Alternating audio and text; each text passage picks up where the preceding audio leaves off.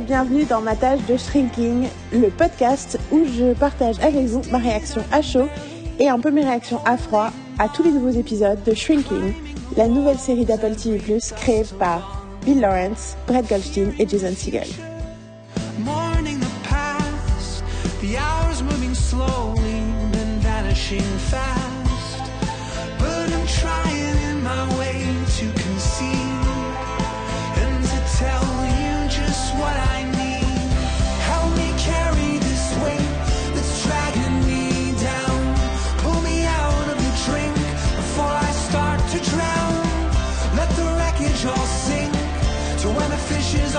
Aujourd'hui, c'est le vendredi 10 février 2023 et ce podcast, il est consacré à l'épisode 2, Fortress of Solitude.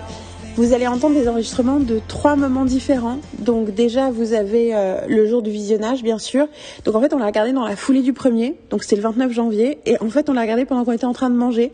Donc vous allez entendre les bruits de fourchette quand je peux pas m'empêcher de faire des pauses euh, dans l'épisode. Euh, je vais mettre les time codes des pauses qu'on fait pour que vous puissiez euh, savoir, euh, enfin si jamais vous êtes fou et que vous voulez regarder l'épisode et faire la pause exactement au même moment où moi j'ai fait la pause. Euh, je vais le mettre dans le post et euh, et du coup euh, et du coup je vais le mettre dans les chapitres aussi. Je l'ai pas fait dans le premier, mais je pense que ça peut, ça va pas me prendre trop de temps de le faire dans le second. Et du coup, on a notre réaction donc au cours du visionnage et après le visionnage. Et en fait, si je l'ai fait dans le premier. J'ai pas, j'ai pas mis les timecodes à des, mes interruptions pendant le visionnage, mais j'ai mis des chapitres. Pardon, je me parle de moi toute seule. Euh, c'est pas grave, euh, on le garde dans la, dans la, on le garde dans cette version. Euh, et donc vous avez pendant le visionnage, après le visionnage, et ensuite, quand j'ai fini de faire l'épisode 1 le- du podcast, j'ai commencé à analyser l'épisode 2 et au milieu de cette analyse, à un moment, euh, je me posais des questions sur la structure. Au bout de, j'étais à 15 minutes d'épisode et je me posais des questions sur la structure et j'étais dans la chambre de Carole et du coup, je me suis enregistrée pendant 15 minutes. Euh, voilà, et c'est rigolo parce que vous allez entendre que, euh, enfin, je l'ai pas réécouté euh, cet enregistrement, mais je suppose que vu comment j'étais installée, déjà ça s'entend parce que quand on pose un dictaphone sur un, enfin un iPhone pour enregistrer sur un lit, ça fait tout le temps des bruits bizarres, donc je suis sûre qu'il va y avoir des bruits bizarres. Et surtout, Carole était debout à un moment, du coup, si elle, vous l'entendez, vous l'entendez un peu lointain, mais euh, c'est vraiment euh, la capture à chaud de comment je réfléchis et je parle à haute voix de ce genre de trucs quand je suis au, au milieu de ma pensée. Et le dernier bout, ça, je vais l'enregistrer euh, aujourd'hui. Je vais l'enregistrer après avoir écouté le reste de mes commentaires. Ça me permettra de pouvoir, euh, ben, si j'ai des choses à préciser et ajouter euh, sur ce que j'ai dit euh, à chaud, euh, ben voilà, ce sera le bon moment. Et voilà. Et du coup, pour l'instant, j'ai toujours pas vu l'épisode 3 parce que vu que j'avais plein de trucs à faire et que j'ai pas pu faire euh, ce podcast, ça veut dire que je suis, enfin, ça fait l'épisode 3, il existe depuis Aujourd'hui, il va faire l'épisode 4, donc c'est simple, depuis une semaine. Et ça fait une semaine que j'attends de regarder l'épisode 3 parce que je veux faire ce podcast. Et je me dis du coup, mais en fait, Yael, t'as fait une idée stupide parce que t'as encore créé une raison pour pas pouvoir regarder une série en temps et en heure comme t'as envie de le faire. Anyway. Mais je vais essayer de, rattraper mon retard euh, sur ce podcast pour pouvoir profiter des épisodes au fur et à mesure. C'est juste que la semaine était, euh, la semaine était intense. Euh, voilà, ça s'entend dans ma voix, je pense. Euh... Bah, c'était ma tâche, enfin, c'était, c'était l'intro de ma tâche de shrinking épisode 2. Maintenant, on va rentrer dans le vif du sujet. La première interruption, je la fais à 4 minutes.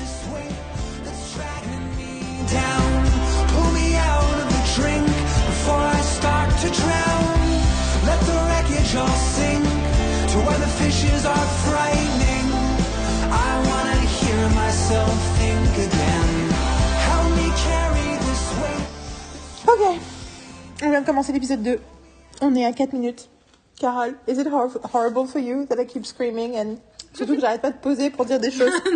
Non, ça me fait beaucoup rire.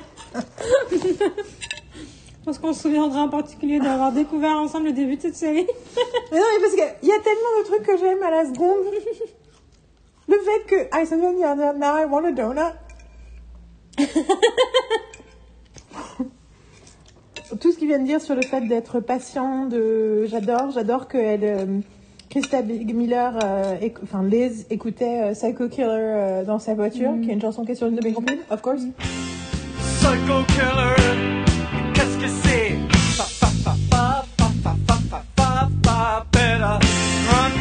Et, j'avais parié que c'était Michael Urie, ouais, et, ben, et là il vient de l'appeler et il vient de dire I just been hiding from him for a year, et là il voit son nom, il a fait Oh my god Et sa musique, c'est dun, dun, na, na, na, na, He's killing me and I I must confess. I still believe, I still believe. C'est que c'est une chanson que je n'ai aimée que à partir du moment où Travis a fait une cover. tu sais, la, tra- la Ouais, cover à ouais, du tout cette cover. Et en fait, je sais même pas si j'ai jamais écouté vraiment la version de Britney. Ah ouais. Mais c'est. euh, Moi, j'ai beaucoup écouté aussi la version de Britney.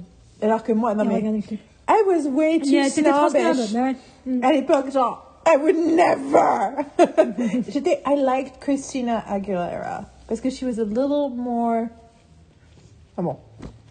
Parce que EW avait écrit un article quand il disait, il disait que c'était pas étonnant que c'était Christina qui avait gagné euh, le breakthrough de, des Grammys ou de je sais pas quoi, Best New Artist plutôt que Britney. Parce que euh, ils avaient un record de toujours. euh, en fait, choisir des gens qui étaient en gros des vrais artistes. enfin, tu sais, un peu à côté. Britney a beaucoup, a beaucoup plus de succès, mais Christina, selon certains profs, she's the real deal. Tu vois, il y avait ce Mhm, truc-là. mhm. Du coup, moi, j'écoutais Christina et pas. Et encore, j'écoutais Christina, j'écoutais trois chansons de Christina. Mm. mais Britney, c'était pas possible. La voix, en fait. Pour moi, c'était pas possible. Eh, je pouvais pas. I got over it. Je vais me mettre Toxic dans ma dernière compil en date. Et j'adorais Toxic depuis le jour où c'est sorti. Au moment où- Toxic, c'est la première chanson que j'ai écoutée euh, au moment où c'est sorti. Et puis après, euh, Every Time et d'autres chansons comme ça. Mais donc, toujours est-il que. Mais là, à ce stade, j'adore que ce soit. Mais du coup, c'est quoi de cette chanson? C'est. Mais c'est Baby One More Time, ça, tu vois Bah, Ah, I don't know. If I'm asking, Attends, darling, attends, if attends. I'm asking. Non, mais genre, I'm not, I'm not, euh, Non, mais maintenant que tu dis, si, c'est ça, c'est ça, c'est En fait, parce que c'est pas la partie obvious de Baby Time, mais it's like, yeah. I must confess, I I still still believe, I still believe, when I'm not with you, I lose my mind. Give me a sign. Hit me, baby, one more time. Et j'avoue que le Hit me, baby, one more time was also very disturbing. enfin bon, en tout cas, la Michael Dury qui vient de faire Oh my god! Et moi, je suis là. Et j'ai fait Ah! Voilà. Michael Dury, pour vous, ceux qui voient pas, c'est celui qui joue Mark dans Mobile Betty. C'est aussi un ami de Randy Harrison. Du coup, j'ai entendu beaucoup de bien de Michael par Randy. Et du coup, euh, ça me donne encore plus envie de. Voilà. Je l'a fait. Ok. Ouf. 4 minutes.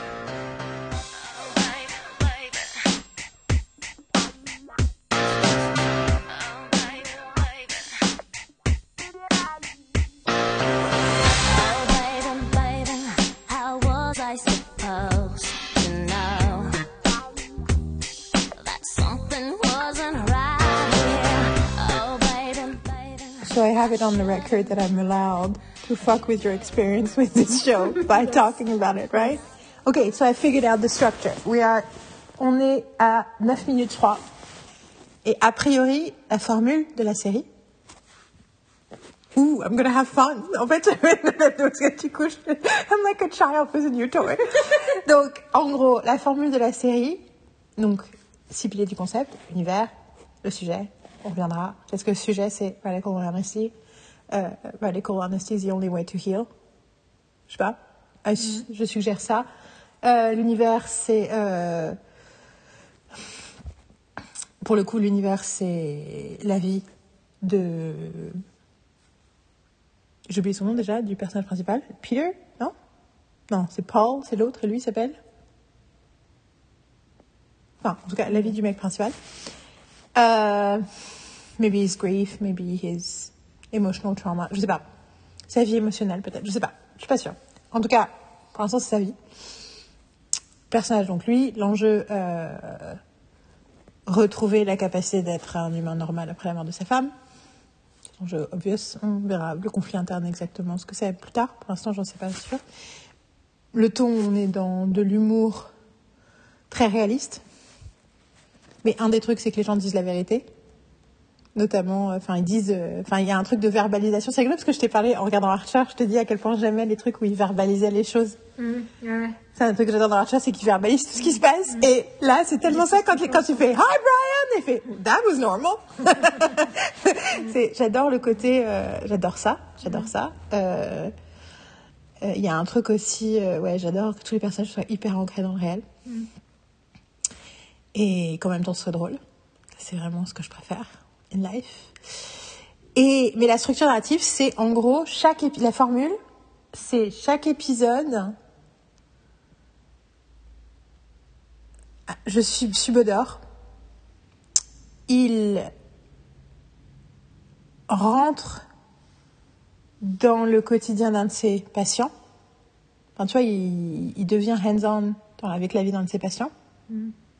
Donc, on, dé- dont on découvre la problématique. Ça veut pas dire que le truc est réglé à la fin de l'épisode, mais en tout cas, il y a des, quelque chose. Enfin, tu vois, il enclenche un truc. Et c'est parallèle à un- une relation à quelqu'un d'autre dans sa vie personnelle. Ouais. Et c'est une étape d'ouverture pour lui. Tu vois, il se, il se re- reconnecte au monde en fait. Et du coup, là, tu vois, clairement, ça se voit parce qu'on sent le parallèle entre Harrison Ford et le client. Les deux, on parlait, ils ont parlé de Fortress of Solitude, et là, il est parlé du fait qu'il était lonely. Ouais. Donc, a priori, je pense que ça va être ça. Tu vois, qu'il y a en tandem le patient et la relation personnelle ou quelqu'un d'autre. Et du coup, si tu réfléchis, il va y avoir 10 épisodes. Si tu réfléchis, il y a beaucoup de personnages secondaires. Au début, je me dis, putain, il y a plein d'acteurs que j'adore, mais il y a plein de personnages secondaires. T'as sa fille, t'as le meilleur ami, t'as ses deux collègues, Harrison Ford et Jessica Williams, t'as les deux voisins, Treat Williams et Krista Miller.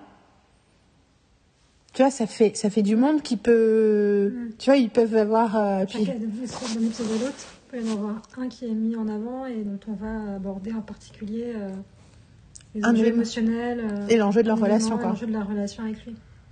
Et c'est rigolo parce que hier, je te parlais de, du podcast de Glennon Doyle où il parlait de, d'un podcast la semaine dernière où il parlait de International Family Systems et que c'est une approche psychologique assez passionnante comme quoi euh, on a plusieurs parties de nous à l'intérieur qui se parlent et moi c'est comme ça que je pense beaucoup de choses de ma vie donc ça m'a je me sentis très validée par le fait que ça existe mais un des trucs au début de l'explication de ce que c'était la, la psy euh, du podcast disait euh, il y a mais en fait, elle disait déjà. Non, elle l'a dit même pour parler de attachment theory. Elle dit il y a je ne sais, X nombre d'années, tout d'un coup, on a commencé à poser la question est-ce que la psychologie ne serait pas relationnelle? Donc, de penser la psychologie comme des, des personnes individuelles, comment beaucoup de, de, d'aspects de la psychologie est relational. Donc, effectivement, euh, oui, c'était par rapport à attachment parce que justement, c'est lié par rapport à ton lien aux autres. Et surtout les liens que tu as créés quand la petite enfance. Et du coup, ce serait intéressant que tout soit relationnel. Tu vois, que lui aussi, son évolution soit à part, à- en travaillant sur ses différentes relations et son différent rapport avec tous ces dix autres personnages. Ça expliquerait surtout la pluralité du nombre de personnages secondaires. Après, je sais pas si ça c'est pensé par eux, but that's what I think. And anyway, let's go back to the episode. Hope you're enjoying this. Ceux qui écoutent, je parle, je dis ça à toi, mais je peux le dire ça aussi aux gens qui écoutent. Yes? Yes Ah, je crois que tu avais déjà coupé. Non, non, je vais pas couper. I'm enjoying it a lot. Ok, ça me rassure parce que j'ai vraiment l'impression de, de, de sur. J'ai déjà dit cela et je le répète. Oui, oui, mais tu vois que voilà, Je- de- j'ai peur, j'ai peur de gâcher ton expérience. euh, Non, mais bon, tout va bien. Ok, let's go. Il vient d'arriver au gift shop. Again another Friday night. Turn up the music, black out the lights. This kind of scene I shouldn't have charge of the silver machine, and one of our friends is along for the ride. Ok, first of all, I want to say que quand tout d'un coup on a passé du temps, il y a eu la question de Mama, I'm the Mama, et que du coup la question ça allait être de gérer un truc avec Krista Miller, Liz. Son vrai nom c'est Liz. Enfin, son faux nom, enfin t'as Son compris nom de personnage. Et puis en plus, je sais jamais, c'est Christa, Krista. Enfin bon, anyway. Euh, je me dis, ah tiens, donc du coup, c'est pas. C'est pas Paul le personnage de l'épisode, c'est Liz. Mm. Et ensuite, on a vu une scène avec Brian, le meilleur ami. Du coup, je me dis, ah ok. En fait, c'est Brian. Et là, on voit une scène avec Alice, la fille avec sa copine et je me suis dit, tiens, ok, ils sont en train de diversifier, de nous montrer plein de gens. Et vu qu'on lui a fait une, donné une invitation juste après, qu'on a donné une invitation à son père, je me dis, ah, le sujet, ça va être est-ce qu'ils vont aller au truc ou pas le soir? Et là, shocker. En plus, c'est eating ice cream, ce que les autres n'ont pas fait. Donc, she's eating ice cream, Alice, avec Paul. Et du coup, je suis là. Oh! Donc, first of all, we got, we're back at Paul, qui a dit qu'il n'avait pas de relation personnelle avec euh, les gens avec qui il travaillait.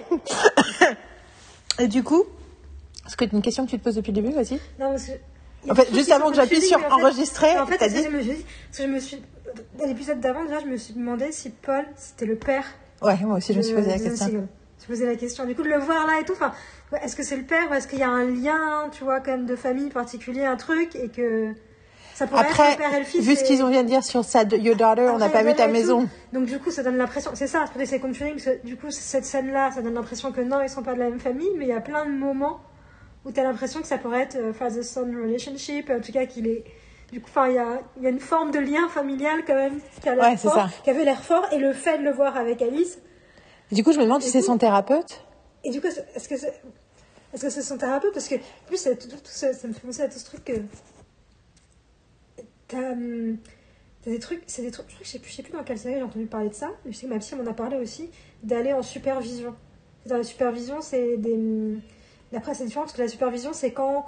Oui, c'est un psy qui va voir un c'est psy. un psy qui va voir un psy. Enfin, c'est pas, c'est, c'est- c'est, c'est tout le temps. Tous les, tous les. En fait, c'est c'est que c'est pas tu vas voir un psy pour.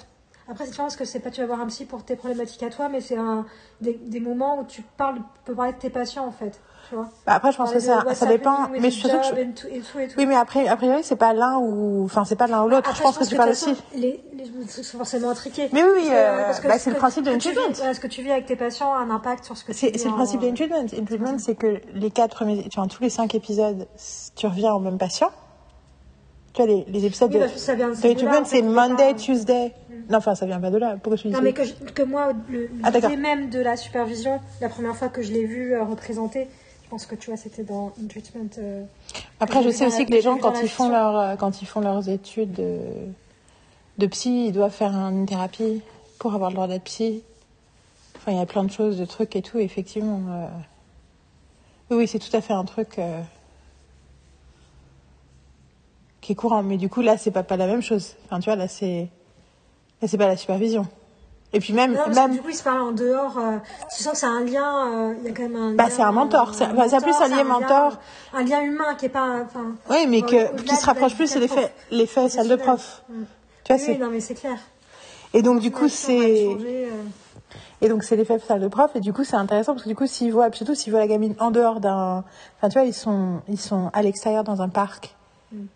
Donc il y a quelque chose aussi de non traditionnel et il a exprimé la nécessité enfin il a la nécessité quand même des boundaries. Il a littéralement utilisé le mot boundaries. Ouais. Du coup, he's eating ice cream with the girl et puis du coup tu te demandes est-ce que les gens savent? Genre, has he been supporting her in secret? Dans le sens où, je quel point est-ce que le père a conscience, enfin, tu vois, comme, euh, enfin, tu vois, le fait que la voisine soit complètement impliquée dans la vie de la gamine, à tel point qu'elle est en lien avec le counselor, qu'elle est au courant de tous ses cours, de tout ce qu'elle fait, de tout Elle son homework. profs du lycée. euh, Voilà, et puis surtout, elle est là au rendez-vous, si elle est là le matin, elle est elle en, régulièrement, du coup. bah, en fait, elle est, à- elle est, elle, tous les matins, tous les, apparemment, elle, elle l'amène en, au, au- en cours tous les matins et elle vient la chercher tous les soirs et ensuite elle est chez elle et ensuite elle est à son soccer match et elle est, donc a priori, euh, elle est à 100%, quoi. Oui, non, mais je disais, quand je disais elle est là régulièrement, c'est-à-dire au rendez-vous, Oui, c'est ça. à tous les. Où elle, euh, là, à tous les elle rendez-vous. euh, Elle était là à tous les rendez-vous avec le counselor. ouais. Mais du coup, là, Paul, genre, the surprise, quoi. Ça, c'est le tournant de l'épisode. Bim, on est presque à la moitié de l'épisode. Haha. Ok, let's, let's see.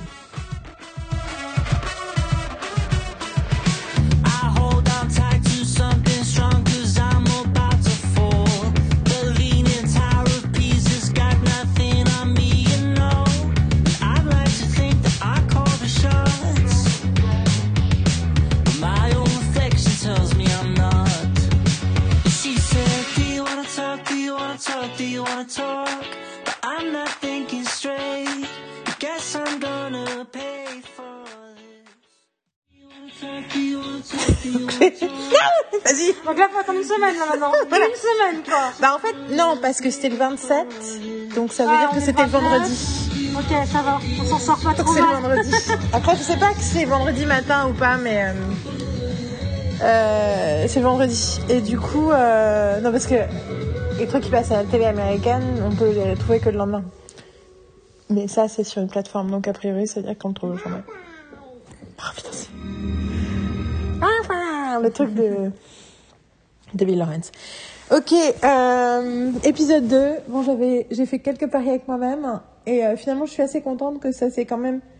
L'épisode s'appelle Fortress of Solitude. Ils ont dit que ce serait le nom de ses mémoires. Je me suis dit qu'à un moment, on rentrerait dans la maison d'Harrison Ford. Et effectivement, on est rentré dans la maison d'Harrison Ford. Pas par le biais que je pensais. Après, j'ai plein d'autres pensées, mais euh, tell, me, tell me how you feel. I feel great. First.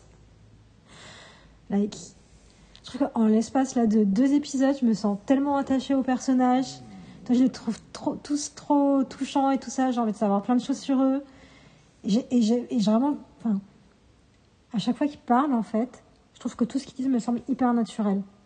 J'adore, tu Ouais. vois, cette impression, le côté, ok, c'est des vraies personnes qui sont en train de se parler, qui disent des vrais trucs. Genre, j'y crois à chaque seconde. euh, j'y, crois, tu vois, en fait, à ce qu'ils, qu'ils- leur façon de parler, les mots que chacun emploie et tout ça, la, la façon de parler de la fille d'Alice, etc. Les mots qu'elle emploie, le ton qu'elle va avoir avec son père, le ton qu'elle va avoir euh, avec euh, la voisine, là, je sais plus comment elle s'appelle. Liz. Liz. Euh, Il y, a un- il y a un truc, je trouve, euh, hyper authentique euh, et, en fait, un des trucs que j'ai aimé quand Harrison Ford, euh, dans le premier épisode, fait une blague sur Virginia Woolf, c'est que il y a aussi le côté appropriate for the generation, dans le sens, enfin, pas qu'il soit de la génération de Virginia Woolf, mais tu vois ce que je veux dire, il a pas fait Ouais, il va pas une blague sur Billie Eilish, tu vois ce que je veux dire. ouais. Euh, et, euh, et du coup, ouais,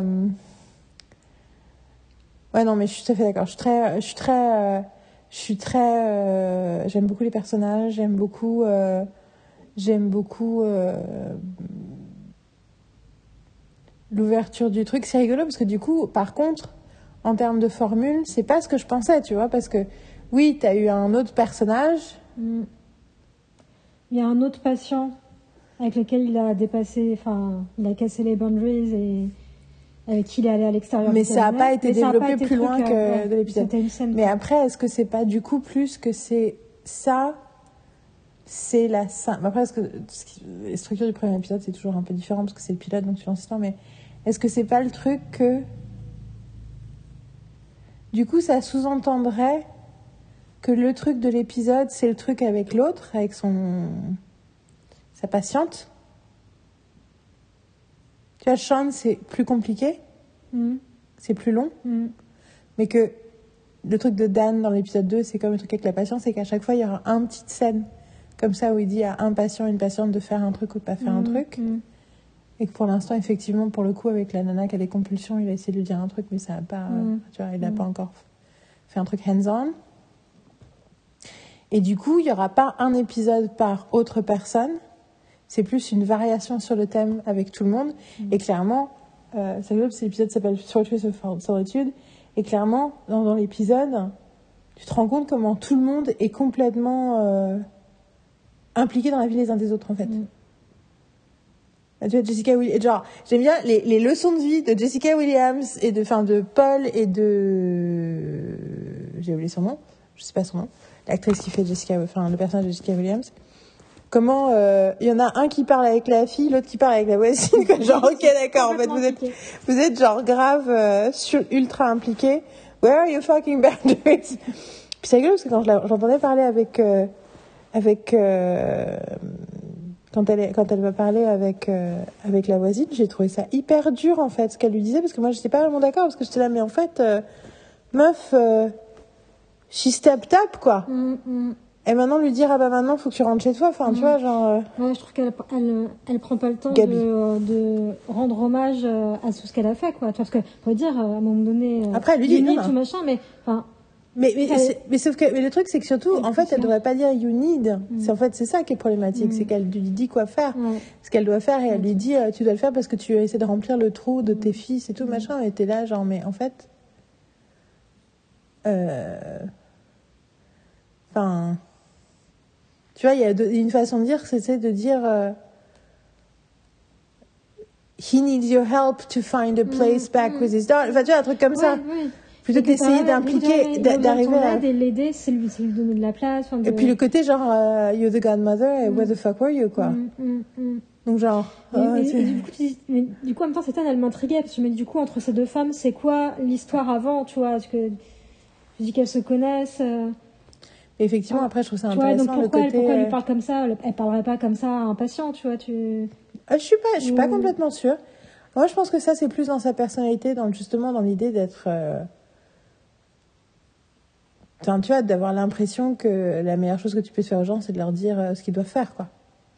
Enfin, peut-être pas hyper impatient, mais peut-être dans la vie, tu vois, même euh, même un même ça, tu vois, tu vois, de leur dire, euh, tu vois, d'expliquer les, enfin, de dire ce qu'il va faire dans le sens d'expliquer les règles, tu vois, c'est comme ça. Euh, il a besoin d'être impliqué, donc maybe you need to back off. Enfin, tu vois ce que je veux dire Il y a un côté Mm, ouais, très, ouais, euh, très, mais justement très clinique et très avec zéro empathie. Mm. Et effectivement, ce qu'on ressent, et c'est ce qui s'apparaît, c'est qu'en fait, elles n'ont pas de respect l'une pour l'autre. Mm. En tout cas, c'est pas qu'elles n'ont pas de respect l'une pour l'autre, c'est que Gabi a une vision très réduite, réductrice de Lise. Et du coup, Lise n'a pas une supervision de Gabi parce qu'elle se souvient comment. euh, bah, elle sait qu'elle la voit, qu'elle la- qu'il y a une forme de mépris dans sa façon de la voir, quoi. Mm. Et puis, tu vois, je trouve ça intéressant, du coup, que ça termine avec euh, You're such a mom. Mm. He did mean it a compliment. Mm. Et qu'effectivement, probablement, Gabi, ouais, elle la juge en fait. Mm. Mm. Parce qu'elle comprend pas ce que c'est que d'être une maman. Mm. Elle comprend pas tout le, tout le temps, Mm. l'abnégation, tout le truc que ça demandait. Du coup, euh, du coup c'est intéressant parce qu'en fait, elle les sent- compétences aussi, parce que Lise, on a vu qu'elle était compétente C'est ça, de parenting, déjà, euh, là, en espace de un épisode et demi à ce stade-là. euh. c'est clair. Elle est hyper compétente même. Et d'ailleurs, du coup, tu sens la problématique Mm. avec son mari. Mm. Mm. Ouais, c'est intéressant. C'est des trucs qu'exprime le mari sans l'exprimer, etc. Enfin, tu sens que. Euh, sans l'exprimer, euh, si, il exprime, mais. euh, enfin, sans qu'on ait beaucoup de temps à passer on a avec. beaucoup Quoi. de temps. Enfin, tu vois, En passant, en, oui, c'est peu ça. de mots, tu vois, c'est de façon très concise. euh, Il y a des ouais, trucs genre. euh, que, que, toute la, la relation de Lise avec Alice euh, a pris toute la place et qu'il a plus de. sent qu'il y a- ça, a pris de la- enfin, ça a pris le dessus sur la relation qu'il pouvait avoir avec sa femme. Bah, en fait, je pense même que c'est plus ça. C'est pas ça, c'est qu'il y avait l'idée. Moi, j'ai plus l'impression que justement l'idée de. Il l'a toujours pas récupéré depuis ses enfants à lui, en fait. Tu vois, qu'il pensait qu'une fois que ses enfants seraient partis in college, il récupérerait sa femme et qu'en fait, that never actually Ouais, happened. mm. Tu vois, moi, j'ai plus l'impression. Enfin, j'ai plus l'impression que. Elle a jamais réussi à retrouver cette partie-là de sa vie, en fait. She doesn't know to be anything else but a mom. Mm.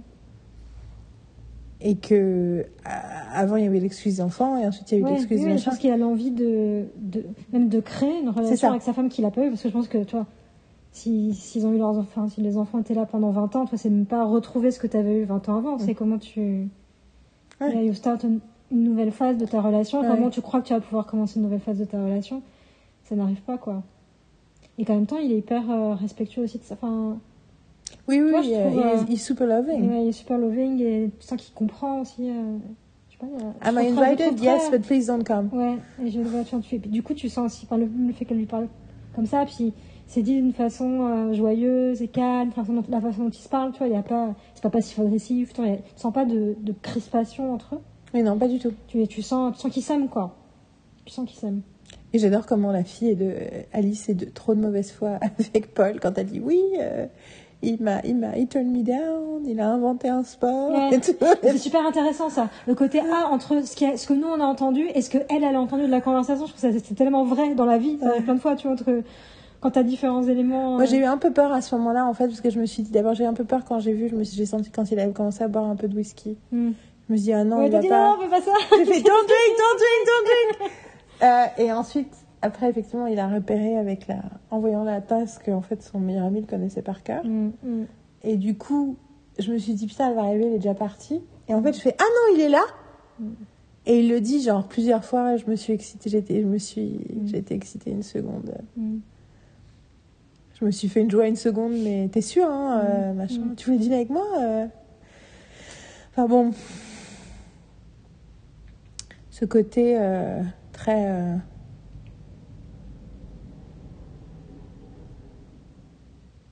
Où à la fois il lui exprime son enthousiasme, mais en fait il aurait juste dû rester. Mm. Parce que pour mais je, je sais ce que c'est hein, parce que pour je me rappelle que d'être ado et puis même moi pendant longtemps après j'avais de ce comportement-là de faire genre euh, enfin tu vois euh, j'ai besoin que les gens me prouvent me surprouvent qu'ils veulent Mm. vraiment passer du temps avec moi quoi. Mm. Mm. Et du coup quand j'ai vu le message et tout en fait j'ai pensé à toutes les séries HBO qui me font chier où tout le monde tu sais où tout le monde se où ça se finit tout le temps de façon enfin tu sais où everything ma- people make everything worse all the time. Mm.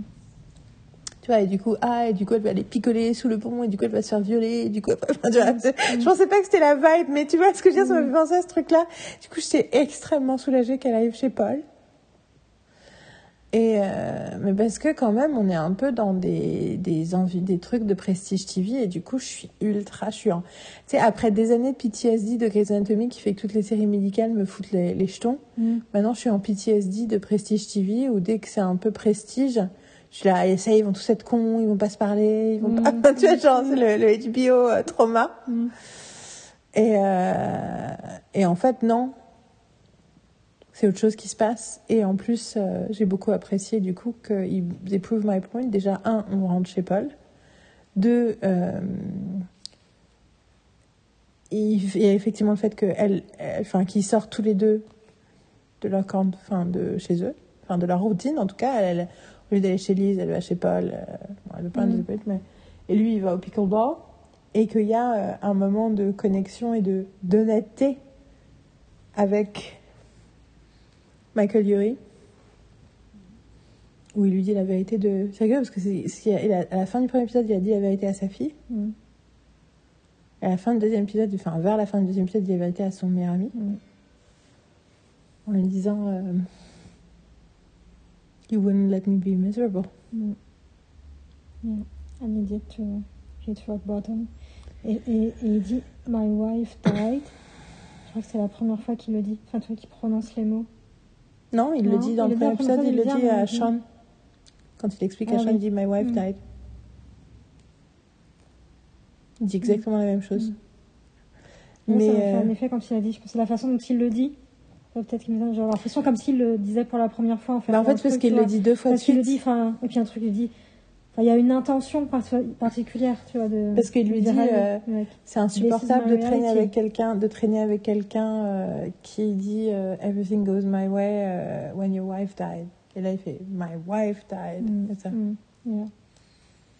Et en réalité, c'est rigolo parce que c'est l'idée de la toxic positivity Mm. De Brian qui voulait absolument qu'il aille mieux. On revient à la problématique de la compassion. Que la compassion, c'est pas essayer de, c'est pas se mettre à la place de l'autre et être tellement horrifié qu'on essaie de l'en sortir et qu'on essaie de faire en sorte que de réparer et que ça va mieux et tout. Non, bah non, en fait. C'est sit with the person where they are et que, ce qui est exactement ce qu'explique Paul en plus. C'est rigolo du coup parce que lui, ce qu'il veut avec sa fille au début du truc, il dit oui, machin, il fait euh, ça va pas marcher, elle me déteste, je sais pas quoi. Enfin, je sais plus ce qu'il dit et t'as Paul qui lui fait. Et c'est vrai que le truc que t'as essayé, euh, ça fait au moins 10 minutes que t'as essayé, je comprends qu'il faut que t'arrêtes tout de suite. et, et, le, et lui, il dit You have to give her time when she's ready. Mm. Et du coup, c'est exactement mm. ce qu'il dit à Michael, Ouais. euh, à Michael, Ouais. à, à Brian. Il dit Il dit, ben, non. I need to be ready, I wasn't ready. Ouais, Enfin, tu vois. Et euh, pickleball, only the fastest growing sport in America. Et j'adore que Michael Urie dise Don't get left behind. Et bien entendu, quand j'ai vu que Sean s'est fait virer de chez lui, j'ai pensé plusieurs choses. J'ai pensé vis-à-vis des parents de Sean, j'ai fait euh, consequences are bullshit. C'est un des trucs de- d'un des comptes de parenting que je suis, c'est consequences, mhm. c'est absurde en fait. Les consequences sont absurdes, une fois de plus, en fait, si on part du principe. Dr. Becky, son bouquin et son podcast s'appelle Good Inside. Mm. C'est pas comme Peaceful Parenting, mais c'est quand même un peu le même principe. Si on part du principe que tout le monde est good inside, en fait, et que tout ce qui est dérégulé euh, est lié à des problématiques émotionnelles, les conséquences n'ont aucun sens, en fait. Mm. Mm. Yeah. Après, effectivement, les conséquences, ça peut être des boundaries. Mm. Ça peut être it's not okay de vivre avec quelqu'un qui tabasse des gens. That's fair. Tu vois. Mm. Sauf que là, il n'y a pas de différenciation Mm. entre pourquoi, mais après, est-ce que tu leur as pas dit Mm. Parce que c'est pas le même acte de violence qui s'est passé. Mm. C'est pas un acte acceptable, mais c'est un acte très différent de ce qui se passait avant. Il y a eu une évolution. Il est en thérapie. On est sur autre chose, tu vois. Et du coup, le mettre face à cette conséquence-là à ce moment-là, Mm. mais puis ça se trouve, il l'a pas raconté à ses parents en détail. Enfin, ses parents n'ont pas conscience de ça. Donc, euh, effectivement, le fait qu'ils disent tu as besoin d'argent, enfin, c'est un peu genre. euh, Non, en fait, moi j'avais envie de leur dire bah non, il a pas besoin d'argent, il a besoin d'être aimé. Mm. Inconditionnellement, il a pas besoin d'argent. Et oui, il, a, pas- il est allé à la guerre, donc oui, ça reste, il reste d'être fucked up pendant un certain temps, en fait, les gars, mais. A tu gagnes- besoin de temps. Voilà, c'est ça. Et donc, du coup, j'étais là. Et quand je l'ai vu, tu vois, j'étais là. Oh, J'espère qu'il va emménager avec dis, quand il a dit, quand il a, quand le père a proposé l'argent, qu'il a dit non, je me suis dit, ok, ça veut dire qu'il va aller frapper à la porte de son psy. À ce moment-là, mec. Ok. C'est comme to show up.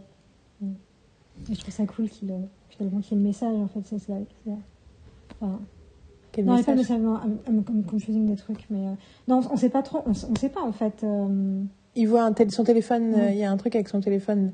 Moi, à mon avis, Ouais. il est dans un café et il envoie un message. et quand ouais, il reçoit le message, que, Je pense qu'il va le voir dans le café et ils en parlent ensemble. Parce que je suis en train de mélanger, de superposer dans ma tête maintenant des trucs de l'histoire de la fille et de l'histoire de, de Sean.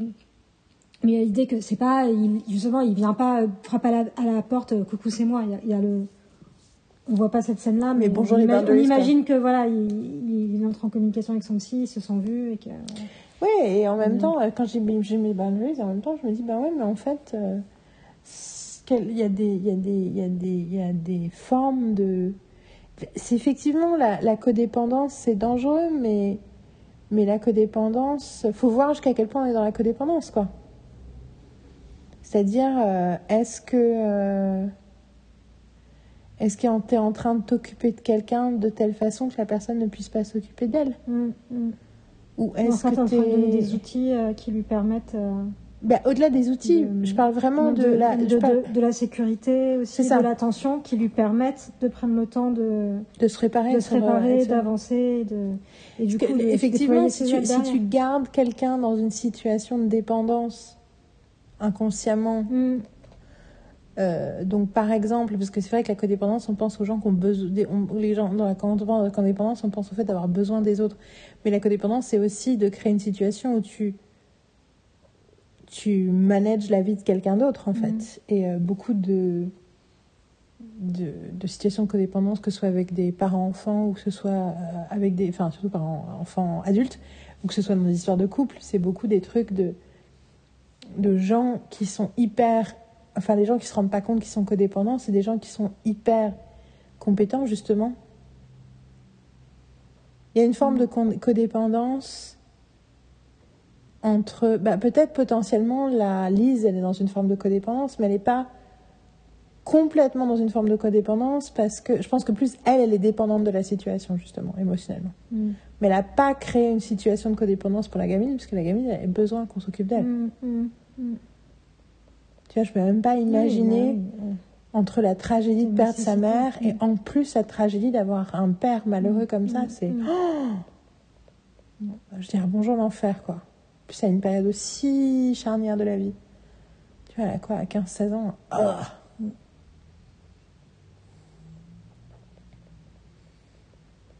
Et euh, mais du coup, ouais, euh, c'est la ligne, c'est compliqué de voir la ligne, mais le truc de base, c'est est-ce que tu. En fait, la, ligne de la codépendance, c'est est-ce que tu empêches la personne. Enfin, est-ce que l'un des deux empêche et protéger les conséquences de ses actions en fait? En fait la codépendance c'est la de hum, take away accountability right? Ouais. C'est comme ça que je c'est du coup c'est et du coup euh, effectivement euh, de laisser Sean cracher là tout en le faisant euh, voir les responsabilités et les conséquences que ça sous-entendait Mhm. pour sa vie. Je suis en train de penser aux deux ans où j'habitais chez Dominique. Justement, les, euh, les deux premières années de ma, psychanalyse, quoi. Et où, en gros, j'habitais chez elle, et c'est vrai qu'il y avait l'idée que j'étais un peu chez elle. euh, Enfin, j'étais en refuge. J'avais, enfin, tu vois, c'était un refuge, quoi. À plein de niveaux. J'étais pas dans une situation financière qui me permettait d'avoir un appart. euh, J'étais sur une situation émotionnelle euh, confuse. euh, et en gros, euh, elle m'a, elle m'a pris sous son aile, elle m'a pris dans son refuge. Mais un des trucs importants, c'est qu'il y avait une, j'avais au niveau de res- responsabilité financière, j'étais incapable la première année de donner quoi que ce soit. Mais par contre, j'ai pris mes responsabilités dans la maison, quoi. Elle avait, je m'aidais- je l'aidais à s'occuper de la maison, j'aidais à faire en sorte que sa mère, euh, qui, était, qui avait 90 ans déjà à l'époque, euh, ben, euh, quand Dominique avait autre chose à faire, c'est moi qui assurais les repas, c'est moi qui assurais. Enfin, très peu au début et progressivement de plus en plus en fait. C'est-à-dire que la deuxième année où j'étais là, entre-temps j'avais ma chambre et entre-temps elle partait en week-end. Et je tenais la maison, je gardais la maison, tu vois. Mhm. Mhm.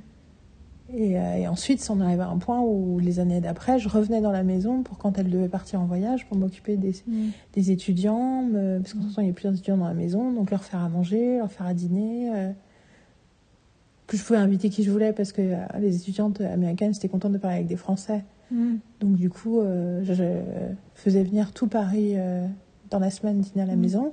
Du coup, c'est là que j'ai appris à faire un repas qui est prêt à 20h. Enfin, tu vois, pour moi, ça m'a responsabilisée à mort, en fait. Mais techniquement, j'étais complètement euh, un oisillon euh, à l'aile cassée euh, qui est pris en charge et fait viens à la maison. T'inquiète pas, t'es frais, tout frais pris. Et j'avais, j'avais 30 ans. Enfin, j'ai fêté mes 30 ans pour cet appartement. Je suis arrivée, j'avais, j'allais avoir 29 ans. Je suis arrivée euh, en juillet 2009. Et je suis repartie euh, en juillet 2011. Et euh, enfin, tu vois, ouais, mais du coup, c'est rigolo parce que à- sur le papier, tu vois, je peux imaginer si Dominique avait écouté des gens, le nombre de gens qui auraient pu lui dire Non, mais qu'est-ce que tu vas avoir une. euh, D'ailleurs, c'était un peu ce que le mec de Sabine y pensait genre, qu'est-ce qu'elle fout là, elle Mhm. C'est quoi cette gamine de 30 ans, quoi, euh, qui est pas foutue de s'occuper d'elle, qui est pas foutue de se trouver un appart et qui squatte dans... chez ta mère, quoi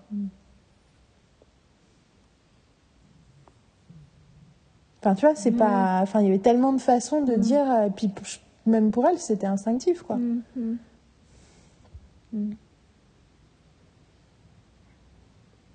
Et c'est hallucinant le, le nombre de choses qui se sont passées pour moi dans ces deux ans euh, Mm. en termes de. En termes de. euh, et c'est compliqué des fois aussi, hein, euh, parce qu'on a un tempérament très particulier, mais. mais bon, tu vois, je pense que. On avait, on avait, on avait, enfin, tu vois, les tempéraments très particuliers, ils pouvaient être très euh, colériques et tout. Après la blague, on avait déjà, on a beaucoup, beaucoup de choses en commun, on a plein de sensibilités très similaires. Et surtout, la blague, c'est que juste avant que j'allais vivre chez elle, je lui avais parlé d'une série. J'ai commencé à lui parler de série. Et je lui avais parlé de The West Wing. Et je lui avais dit, ah, je sais pas si ça te plairait et tout. euh, mais bon, euh, parce que je sais que quand dans les années 90, qu'elle- un peu 2000, elle regardait des séries avec euh, ses enfants. Un peu, tu vois. Et elle avait regardé Buffy notamment. Mais du coup, je parlé de The West Wing. Je dit, non, mais il faudrait que tu regardes tous les épisodes. Je sais pas si tu regardes un peu. Et je lui avais prêté. Et la c'est dans les deux ans que j'ai habité là, elle a vu mais l'intégralité de toutes les séries importantes des années 2000. Mais genre, elle a vu tout Gilmore Girls, elle a vu tout Véronique Mars, elle a vu tout Gossip Girl. Au début, j'ai commencé avec des séries, tu vois, en me disant ça va lui plaire. Puis plus ça va, plus je suis rentrée dans des séries, du coup, que je n'aurais jamais fait regarder autrement. Elle a vu tout Once and Again, elle a vu... euh, elle a vu et genre, en fait, je trouvais plus de séries, quoi. J'étais là, mon Dieu, mais je ne sais plus quoi te montrer, t'as t'as tout regardé. Elle, elle dit, bon, je revois tout The West Wing. Ok, d'accord, Dominique. Et tous les soirs, elle se mettait à regarder un truc et du coup, c'était hyper drôle. Parce que du coup, j'étais là, à un moment, on parlait avec les étudiants, je fais, non, non, mais Dominique, elle a tout vu. Laisse tomber. Elle est vachement plus au taquet. Genre, moi, je lui ai montré Bones, elle a vu tout Bones. tout House. Enfin bon. Mais ouais, ça me fait penser à ça, ça me fait penser à ça. Des fois, prendre les gens chez soi. euh, Hein? Oui, Un oui. petit oisillon Bah réfugié. euh, bon, c'est pas exactement pareil parce que toi tu payes un loyer, mais. non, mais je pense à Nikita, je pense à. Mm. Je pense à, tu vois, euh, des gens. euh, Ma mère, elle a fait ça aussi avec des gens. Mm. Deux, trois fois. Et ça, a- enfin, ça a beaucoup aidé des gens, tu vois. Mm. Et puis ça s'est toujours bien passé et ça a duré un certain temps et ça. Tu sais, il y en avait une s'appelle Titi, euh, on l'a revue euh, des années après. euh, Elle a recommencé à la voir à la fin de sa vie. Elle l'a recroisée et euh, Titi, pour elle, il y a eu un avant, un après, quoi. En fait, ma mère l'a rencontrée à la piscine et elle devait. euh, et en fait, elle l'a embauchée comme femme de ménage. C'était l'époque où on était, elle, était, elle bossait à la production et en fait, elle était jamais à la maison. Donc, euh, tu vois, euh, juste la maison, euh, il n'y avait personne pour faire le ménage. Enfin, tu vois, et puis elle, elle bossait euh, six- jours par semaine, elle était épuisée. Elle, euh, voilà. Donc, elle a dit tiens, on va se payer une fête de ménage. Titi venait une ou deux fois par semaine et elle s'occupait de la maison.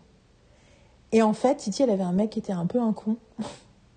Et en gros, à un moment, on a fait un scandale.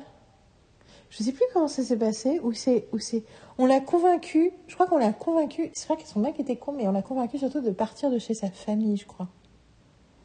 Où elle devait sa famille, je me rappelle, je me rappelle, j'étais gamine, j'étais, enfin, j'avais 13, 14 ans et tout, et je me rappelle, I got really, j'y pense souvent comme, euh, I got really, like, où j'ai dit, en fait, genre, j'ai besoin dans mon cœur que t'ailles chez tes parents, que t'ailles prendre tes affaires et que tu reviennes ici immédiatement. Mm. Genre, I, enfin, tu vois, I feel this is necessary for you to do this right now. Et du coup, euh, elle a vécu trois mois dans, mon, dans ma chambre. Et je me rappelle parce que c'est des périodes où j'avais eu à nouveau des crises d'angoisse et deux, trois fois, euh, au moment où je n'arrivais pas à dormir, euh, je lui ai demandé de me raconter, de me parler, de machin pour que je me dise. Donc, moi, j'ai aucun souvenir, j'ai pas du tout souvenir de ce moment comme un moment d'imposition, pas du tout, tu vois, au contraire. Tu vois, en plus, c'est quelqu'un d'autre qui vit avec nous, qui. C'est pas un truc, mais du coup, elle a trois mois vécu sur un. Sur un... En gros, ma mère était en mode, ben, elle dit non, mais je sais pas, je peux pas quitter mon mec, parce que je peux pas aller chez mes parents, je peux machin. Et elle avait, ben, en fait, si, tu viens ici. Mm. Et du coup, après, quand elle leur parle à ma mère, elle dit, enfin, il y a un avant, après, quoi. Mm. A un avant, après cette période, parce que c'est aussi quelqu'un qui te dit, you are valuable, you are, you matter, you're okay. We love you unconditional. Une fois de plus, c'est quelque chose que ma mère sait faire comme, savait, j'ai au présent, savait faire comme personne d'autre. Mm. Et qu'elle m'a appris, du coup, c'était quelque chose de normal et de naturel pour moi. Mm. Mais ce qui veut pas dire que quand les gens nous, fait chier, on fait- nous font chier, on ne dit pas, en fait, tu me fais chier, casse-toi. Les deux sont possibles. Parce que je pense aussi à un Noël où maman, ma- où Tati nous a forcé à inviter des amis elle qui étaient chiants comme la pluie. Maman et moi, on a eu un, un, un, un- un mal de crâne euh, subi entre 21h30 et 22h. On a réussi à les virer de la maison à 23h. C'était- alors que c'était Noël. C'est Noël le jour de l'an, je crois. C'est un truc où minuit était, tu vois, important. Et on a réussi à faire un machin et je me rappelle les voir partir genre, ah oui, oui, bien sûr, c'est terrible, on vous laisse et tout. Je te jure, on a fermé la porte, on était là. I'm feeling better. je sais pas quel âge j'avais, genre 12-13 ans, et on était en mode, moi j'étais en mode, euh, genre, je suis pas bien, ma mère aussi, ah oui, je suis pas bien, je mal au crâne. Ils sont partis, tout de suite ça allait mieux, on a passé la soirée tranquille. Donc, on pouvait aussi trouver le moyen de se débarrasser des gens si nécessaire, puis surtout de façon assez magique. Enfin, c'était le truc de maman. euh, un jour, je l'appelle en disant, j'ai un examen, euh, bon, j'ai un devoir sur table, mais ça m'inquiète un peu parce que j'ai pas travaillé. Puis en plus, c'est rigolo parce que chaque fois que j'y pense, je me dis putain, je pouvais pas l'appeler de mon portable, j'avais pas de portable euh, au lycée. T'as avec la carte euh, France Télécom euh, Ah, mais non, parce qu'on était. J'étais dans un lycée, j'étais euh, à Varennes, dans un lycée euh, semi-privé qui est. euh, qui est un, dans un ancien hôtel particulier, il n'y avait pas de cabine téléphonique, tu vois ce que je veux dire Mais en fait, maintenant que j'y pense, je pense que j'étais au secrétariat Mm. et il y avait juste, j'étais avec le téléphone de mon côté et je disais des trucs discretos et du coup je disais, ah bon, ouais, j'ai un devoir sur table, mais bon, euh, enfin, en gros, j'ai rien regardé, rien révisé, j'ai aucune idée de. Je, je suis pas du tout prête, quoi. Et ma mère au téléphone fait, mais Yael, tu, tu es comédienne, non? Tu sais ce qu'il te reste à faire? Je fais, ok. Donc on parle encore un peu, puis après, je raccroche, puis je reste un peu avec moi-même.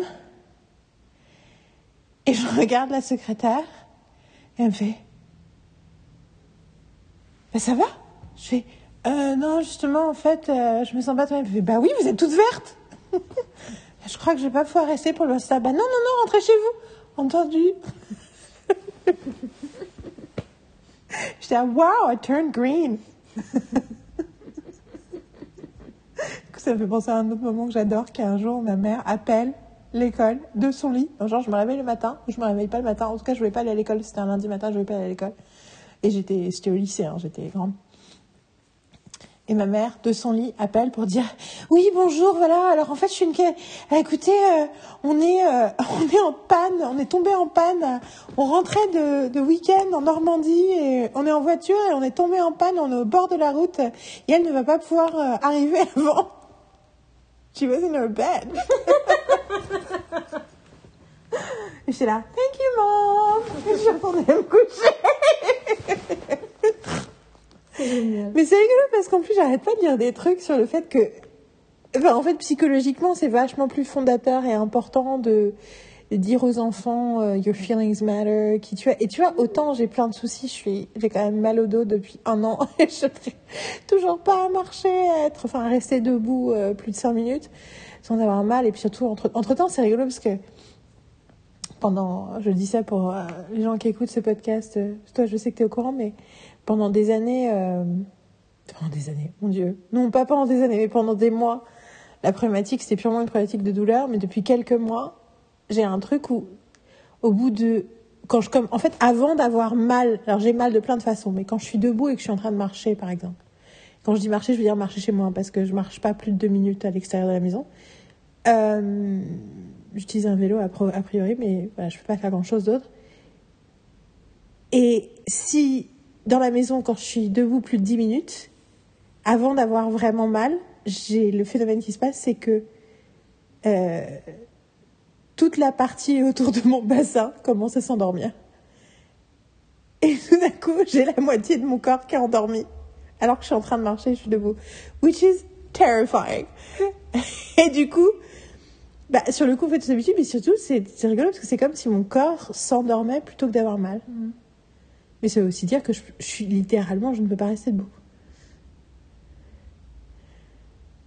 Tu as l'air tellement triste quand je dis Non, ça. non, non, parce que, je- parce que du coup, moi, je revois les scènes, mais c'est vrai que vrai que quand tu le racontes, tu dis, c'est un truc de ouf en fait que ton corps fasse ça. Il y a un côté, euh, toi, il y a, it's terrifying, et en même temps, moi, ça me, je trouve ça fascinant en fait. Tu vois, l'impression que ton corps aussi se protège en mode là, non, là en fait, on peut pas.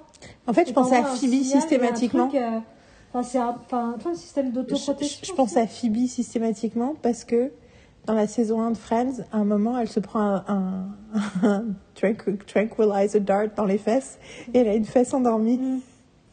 Et moi, c'est ça, mais j'ai les deux fesses endormies en fait. Et puis ça se propage petit à petit. Et il suffit que je m'allonge, enfin que je me mette, je m'allonge, enfin, je n'ai même pas besoin de m'allonger complètement, mais juste que je me mette en position où sur mon flanc, par exemple, où je suis plus sur mes jambes. And hop, it comes back. So fucking weird. Et oui, pour les gens qui se posent la question, oui, je vais chez le médecin. Oui, oui, ils sont au courant. Mais a priori, euh, la vérité est ailleurs.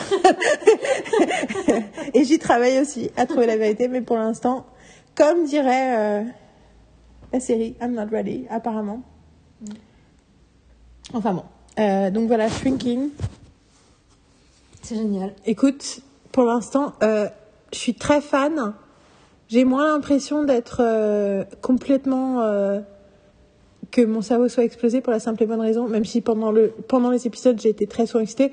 Mais je pense que à la fin des épisodes, bon déjà on en parle beaucoup, donc du coup je suis moins dans le oh my god, oh my god, oh my god, talk about it parce que ça fait déjà euh, combien celui-là fait 34 minutes, donc en tout je pense que ça fait j'ai déjà fait deux heures dessus de podcast, donc du coup je me sens moins, tu vois, ah, I'm gonna explode.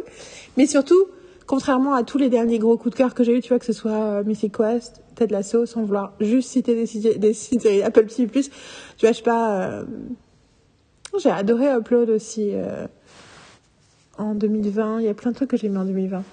Mais la différence, c'est que j'avais zéro attente avant de les regarder. Là, j'avais quand même le côté genre, I think this is gonna be great. There's no way this is not great. Bah, en fait, there's no way this is not interesting.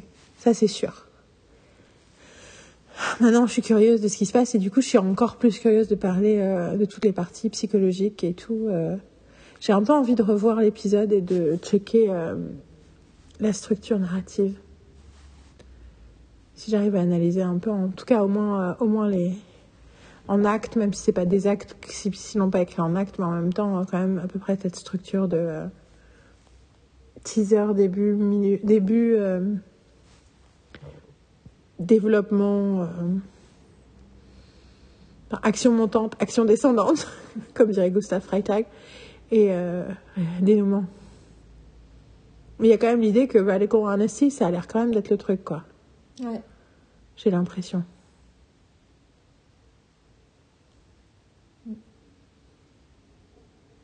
Peut-être que c'est la résilience, le sujet. On a besoin de plus de deux épisodes pour s'en rendre compte, mais. En tout cas, en deux épisodes, on aime les personnages et on a envie de voir la suite. Et moi, j'ai été plusieurs fois agréablement surprise. C'est rigolo parce que tu regardes un truc, je repense à... En fait, je pense à The Leftovers. Pour des raisons évidentes, parce que The Leftovers, c'est un mec et sa fille, et ils ont perdu sa femme. Mm, mm. Pour le coup, sa femme est pas morte en plus. T'as vu The Leftovers? Oui. Tu vois, elle, est, elle les a quittés Oui. parce qu'elle est, elle a perdu son enfant Ouais, bébé. ouais. Ça, j'avoue qu'aussi, euh, c'est un truc que j'ai pas vu beaucoup vraiment toute la saison 1. Donc, euh, mais tout le délire de que le loss, que le voir, de voir le bébé disparaître du ventre, ce soit le truc le plus euh, insupportable. Enfin, tu vois, il y a un truc euh, comme quoi c'était une douleur tellement énorme qu'elle est devenue, elle fait partie d'un culte où on arrête le, de, la on perd la parole. Mm. Ça me dérange un peu parce que justement, miscarriage is such a big part of life. Enfin, tu vois ce que je veux dire, c'est que malheureusement, c'est une réalité. Enfin, malheureusement. Euh, c'est c'est une douleur qui est très courante et que du coup, on a besoin de parler plus, mais du coup, de la fétichiser. Enfin, il y avait un truc de- comme ça, ça me semblait un peu euh, genre, euh, genre comme c'était le truc le plus innommable et le plus inimaginable de la Terre. Quand tu vois, euh, pour le coup, j'aimerais. une tragédie un peu immuable, quoi, le côté. euh, Ouais. Alors que pour le coup, franchement, le, le truc de. euh, le- Machin cool, là, j'oublie l'actrice incroyable qui ressemble à Alix. Euh, Ah ouais, c'est vrai, je me dis. parce qu'à l'époque, tu le monde- parles. Enfin, pas que je revois son nom, mais du coup, je revois cette actrice dans Leftovers. Elle, pour le coup, tu vois, elle est sortie de la cuisine, elle vient du de, la, de, de la salle à manger une seconde, elle est revenue, Mm. et son mari et ses trois enfants est disparu. Tu vois, Ouais, c'est dis, ah, un peu autre chose, quoi. c'est un peu autre chose, Ouais, quoi. Carrie Coon, je crois qu'elle s'appelle. Et euh, mais du coup, je repense à comment euh, les ados ils font n'importe quoi machin. Et du coup, et c'est des séries, je les regarde et au début je me sens attachée au personnage parce que d'ailleurs il y a euh, Donna qui joue dedans. Oui. C'est la femme du prêtre, Mm. du pasteur. Mais je me sens euh,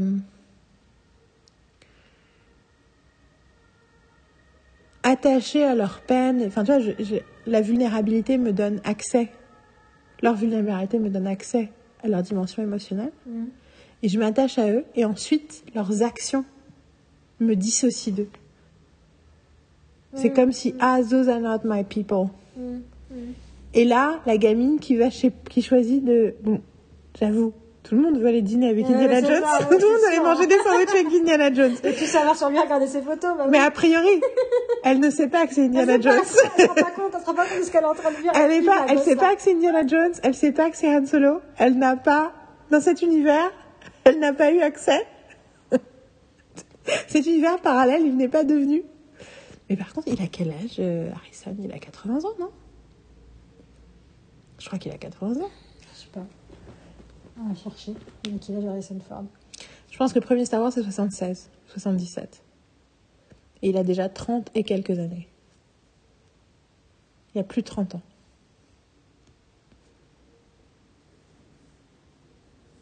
80.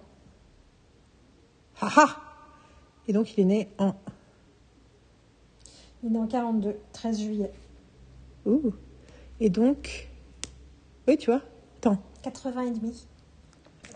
Attends, il est en- né en 42. Et donc, du coup... Oui, c'est ça. 34 ans. Star Wars. Right? T'es sur sa page? Ouais, je suis sur sa page. 76, 77 Star Wars. Filmographie, ça te renvoie vers une page spéciale. Il y a plusieurs pages pour Ford. 77. Star Wars le premier. Je sais pas pourquoi je veux absolument m'obstiner 76. Mais en plus, tu sais que, c'est- tu sais que pour comment je sais que c'est la, da- la date, c'est parce que Eric Forman, le héros de That 70 Show, il voit le film pendant la première ou la deuxième saison de That 70 Show. Mm. Et après, il passe son temps à parler de Star Wars et à commenter Star Wars. Et le père, il n'en peut plus. D'ailleurs, franchement, j'avoue que j'ai une partie de moi qui a envie de regarder That 90s Show et il y a une partie de moi qui fait pas confiance à Netflix.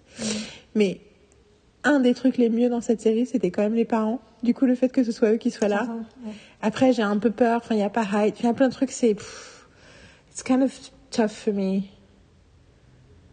De regarder. J'ai j'ai tellement aimé That 70 Show et j'ai tellement du mal à. enfin, J'ai jamais vu la fin que du coup, l'idée de regarder. euh, Anyway, I'm losing my concentration. Mais. euh, Si quelqu'un entend ceci, dites-moi s'il faut que je regarde That 90s Show. Et en gros.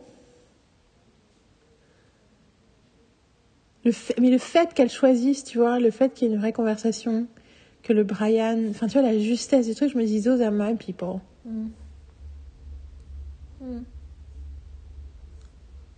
Je pense que c'est pour ça que j'en veux aux gens d'aimer The Leftovers. Et quand je dis j'en veux aux gens, il y a beaucoup de gens que j'aime, avec qui je suis amie, qui ont aimé The Leftovers.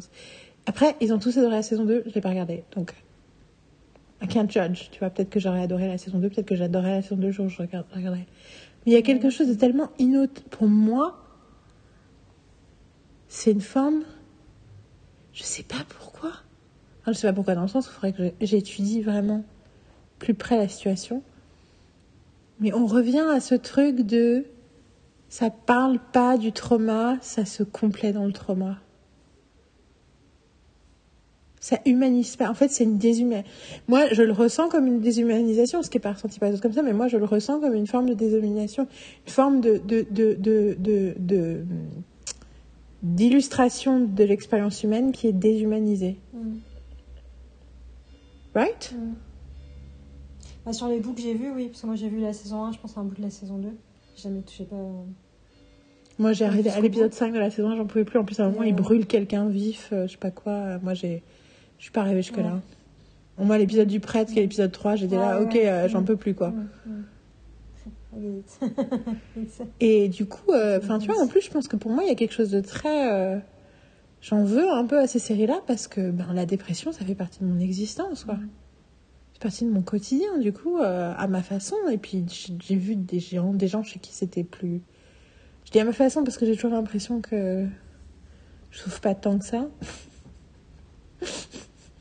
Thématique de la- de l'année. Elle pas, ne va pas si mal que ça. Est-ce vrai ou est-ce un mensonge qu'elle se raconte depuis toujours? Yael n'a pas la capacité de voir son propre trauma. Yay La thématique 2023, j'ai l'impression que ça va être ça. hein. Ça va être prenons la véritable dimension de ta douleur, Yael. Arrête de toujours optimiser. non Tant que tu vas pas vraiment mal, tu n'iras pas mieux. Ça coince. Mais du coup, ouais, je suis là, putain, fuck you for showing depression like this, en fait. Fuck you for showing grief this way. It's so depressing. Bah, tu vois. Du coup, je me demande si les gens qui vont vraiment mal aiment The Leftovers. Les autres gens. Mm. Est-ce que les dépressifs chroniques, ils aiment The Leftovers Après, est-ce qu'il y a des dépressifs chroniques qui sont complets dans leur situation ou ceux qui veulent pas être dépressifs Ouais, il y a nanana plein de façons d'être dépressif chronique. Bon, si vous adorez The Leftovers, quel est votre rapport à la dépression? Vous avez-vous senti vu dans votre... ah, moi j'étais là, mais quelle horreur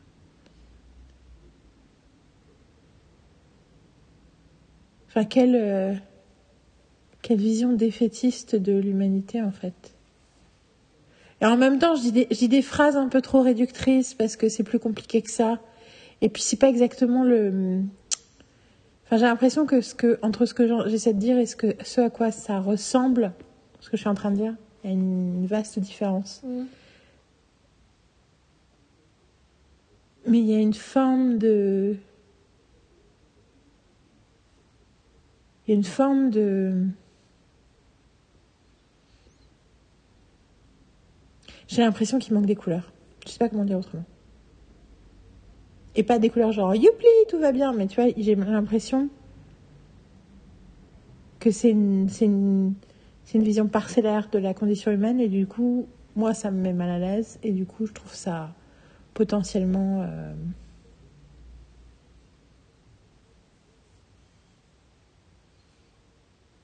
empoisonnant. Ah, putain, mais en fait, j'ai pas envie, tu vois, j'ai pas envie de dire des termes parce que je, je- je sais qu'il y a des gens, enfin, il y a plein de gens qui ont été extrêmement touchés par The Leftovers. Et je veux pas entacher leur expérience du truc en disant ça.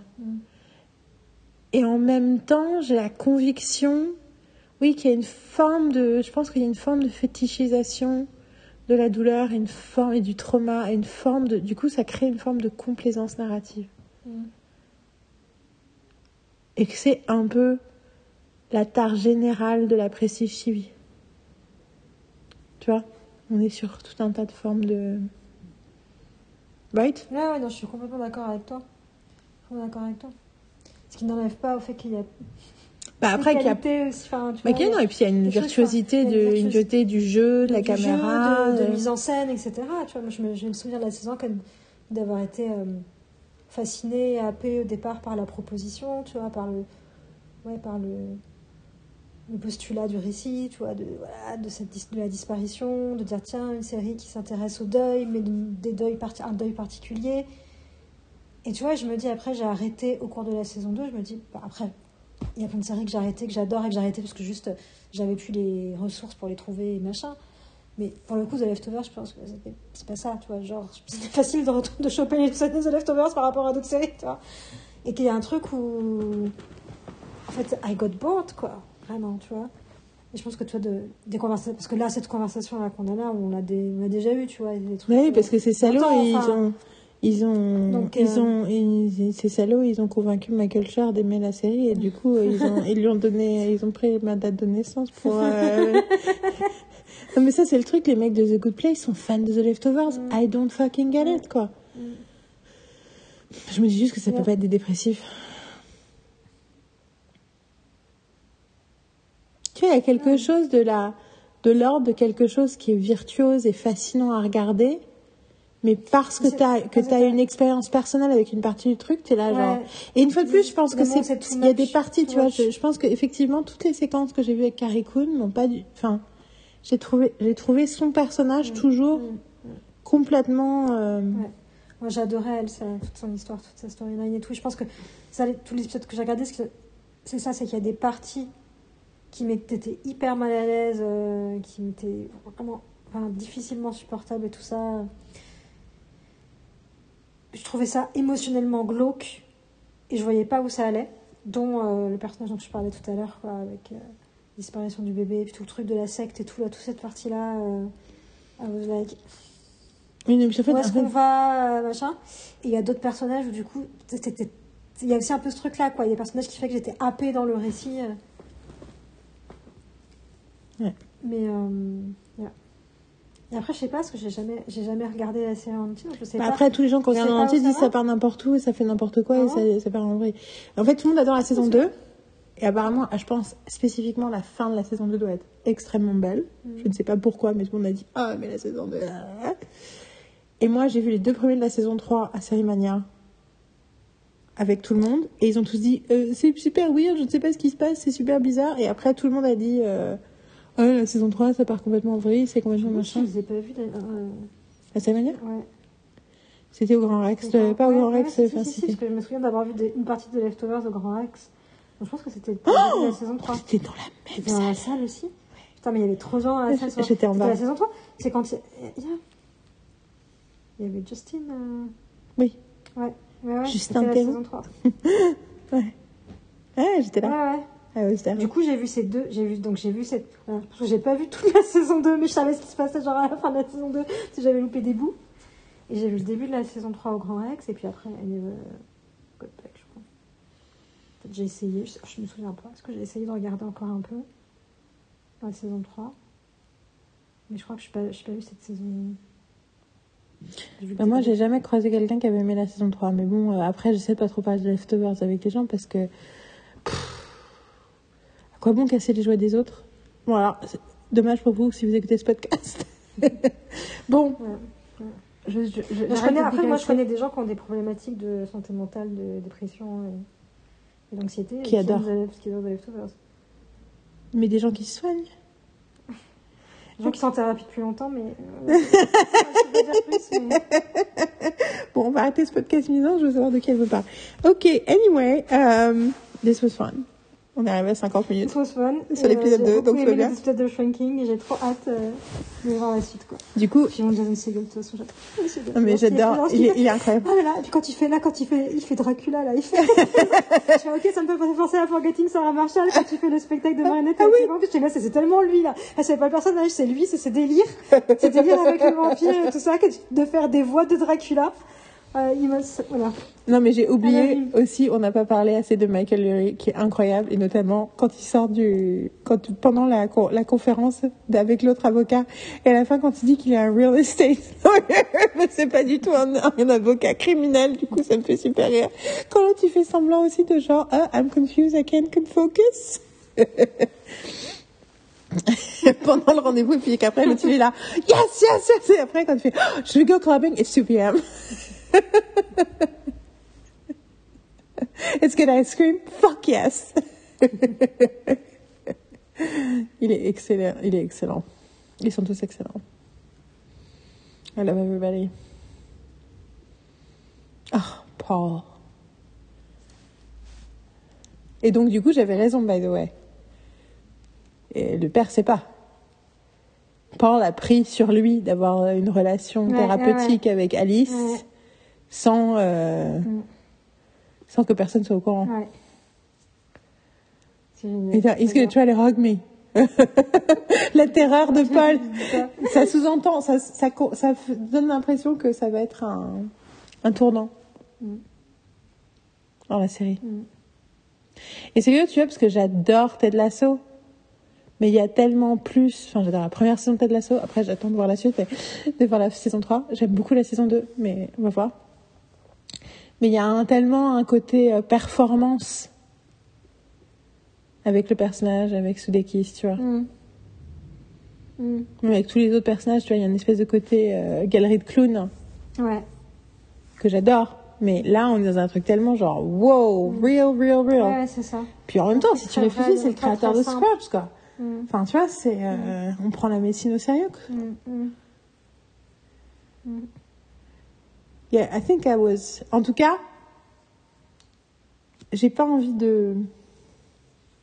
J'ai pas envie de mettre la, la charrue avant les bœufs parce que en plus, euh, Prestige TV scares me and stuff like this. Mais en tout cas, je suis très contente de pouvoir apprécier cette série. On en parlait récemment à quel point je suis. euh, Enfin, j'en parlais à Carole à quel point euh, ça me manque. Enfin, je revois des séries et je me souviens de ce que c'était de découvrir les épisodes les uns après les autres à une semaine de décalage. Et je, I cherish that. Et binger des trucs, ça fait pas pareil. Du coup, je suis contente d'avoir commencé cette série en temps et en heure et de pouvoir la suivre au fur et à mesure des épisodes. Puis surtout, ça veut dire que ben, maintenant, on a le label matage de série et du coup, je peux m'amuser à, à documenter d'autres types de watch et de rewatch que je fais. And I'm very excited about that too. Ok. Et du coup, vous avez remarqué, hein, ceci est devenu un podcast de cours d'anglais. C'est-à-dire que maintenant, j'ai arrêté de m'empêcher de parler anglais et plus ça, plus, plus dans chaque épisode, je parle un peu plus anglais. Du coup, vous avez compris, c'est un, c'est devenu un podcast d'assimilation. C'est pour ceux, les rares personnes qui m'écoutent et qui ne parlent pas anglais couramment. Vous inquiétez pas, d'ici un an, on y sera. bon, euh, voilà. Bonne nuit. Bonne nuit. Et à la semaine prochaine.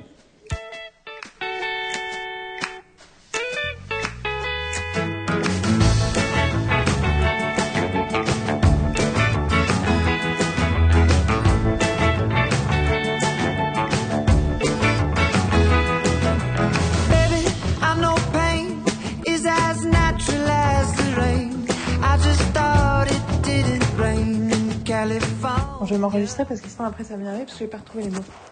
Donc je pose mon téléphone sur ton lit. Donc, à 18 minutes de- d'analyse de, l'épisode 2, je me pose vraiment des questions sur le est-ce que la structure est pas massive? Ce que j'ai ressenti pendant tout l'épisode, j'ai l'impression qu'à la fois je suis fan de toutes les séquences, je suis fan de tout ce qui se passe, mais j'avais un truc sur la. la right? Sur la, la ligne narrative où j'étais un peu. euh, wait, wait, wait. Et du coup, là, en le revoyant, euh, donc, j'ai la même impression qui est que quand on arrive dans le lycée et qu'on la voit euh, Alice avec sa copine, c'est un peu jarring parce qu'on l'a quitté il y a tellement longtemps, on l'a quitté à la fin du teaser. Mhm. Et c'est même pas la fin fin du teaser. Parce qu'à la fin fin du teaser, c'est Brian. Du coup, ça fait trop longtemps qu'on l'a pas vue. Du coup, elle revient tout d'un coup au bout de 15 minutes. C'était là, genre, en fait. Et puis pour l'instant, elle n'a pas eu d'enjeu à elle. Mhm. Donc, je pense que cette scène est trop tard. Et en même temps, je comprends pourquoi. Parce que toutes les autres scènes sont tellement dans un flot que ça a du sens. Parce que c'est le, le client d'Anne, le café barista, le qui amène au counselor, au guidance counselor, qui amène au il se plaint de ce que c'était d'être guidance counselor avec Liz à la confrontation avec l'avocat, la médiation.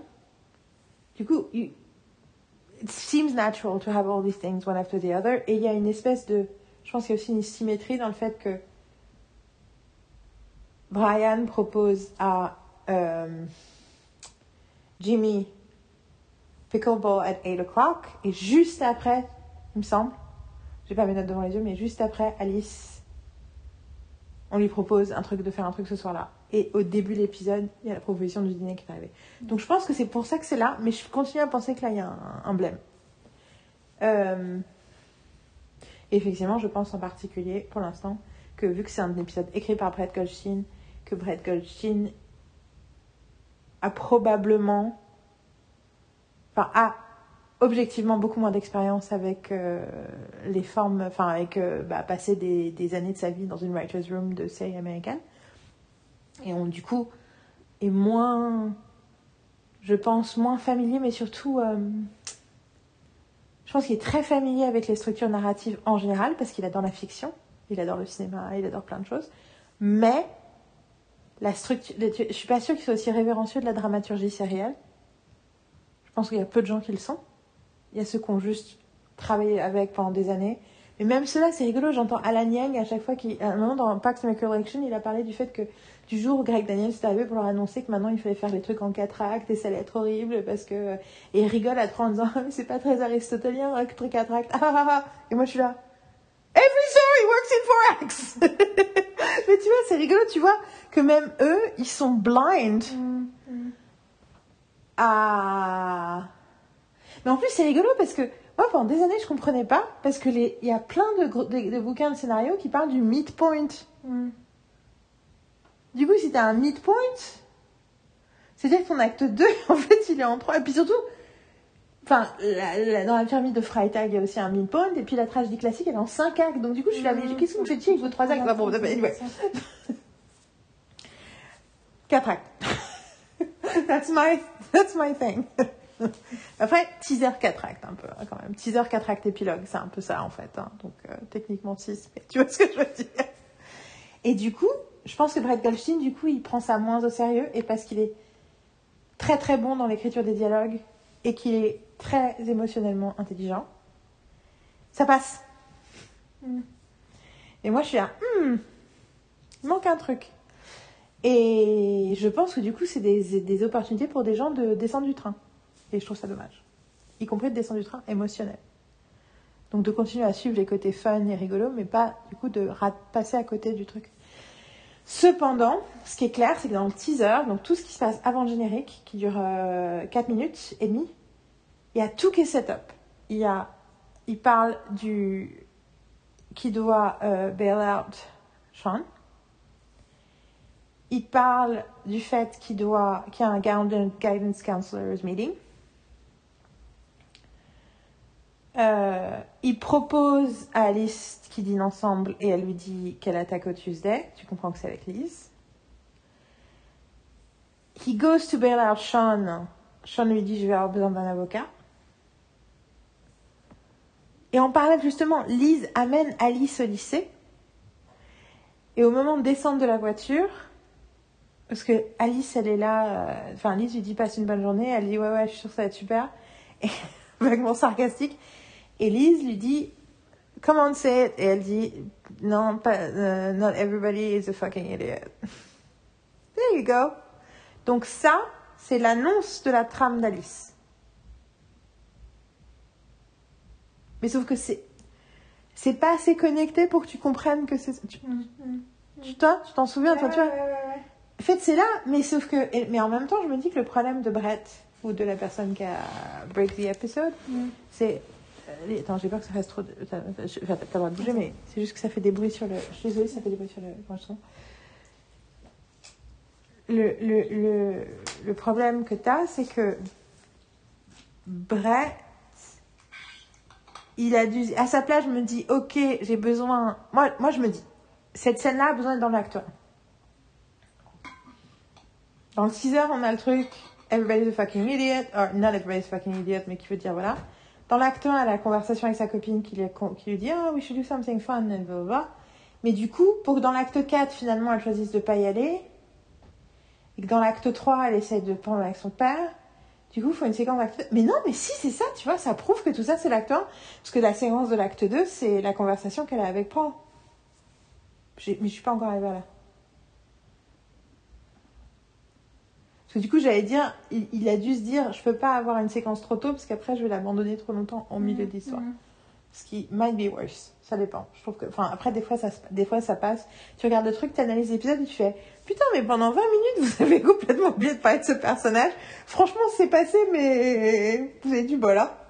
Mais du coup, euh, par contre, la thématique, pour l'instant, que je pense sur l'épisode 2, donc sur l'épisode 1, pour moi, la thématique, c'est vraiment, euh, bah, la cour. Ce qui est intéressant, c'est qu'au début de l'épisode 2, euh, Jimmy ment. Jimmy ment à Paul et. Non, à quelqu'un d'autre, il ment juste à Paul. Parce qu'il ment deux fois à Paul. Non, il ment à Grace aussi. Oui, il, fait, il a rendez-vous avec elle et il montre que la moitié de son visage pour pas qu'elle voit qu'il a un œil au beurre noir. Donc il ment à Paul, il ment à Grace, il ment pas à son client. Et il connecte, il lui dit qu'il est lonely.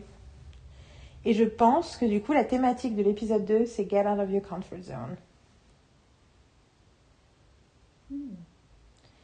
Et que du coup, Jimmy, d'aller au rendez-vous de counselor, machin, c'est getting out of his comfort zone. Et que c'est du coup, le... ce que ça lui fait d'abord, c'est qu'elle pense que c'est désagréable. Quoi. Parce qu'en réalité, quand il y a la conversation avec Paul et Gabi, t'as Paul qui dit euh, on devrait être euh, reconnaissant de tous les gens qui nous aident à élever nos enfants. T'es là, Hmm, interesting.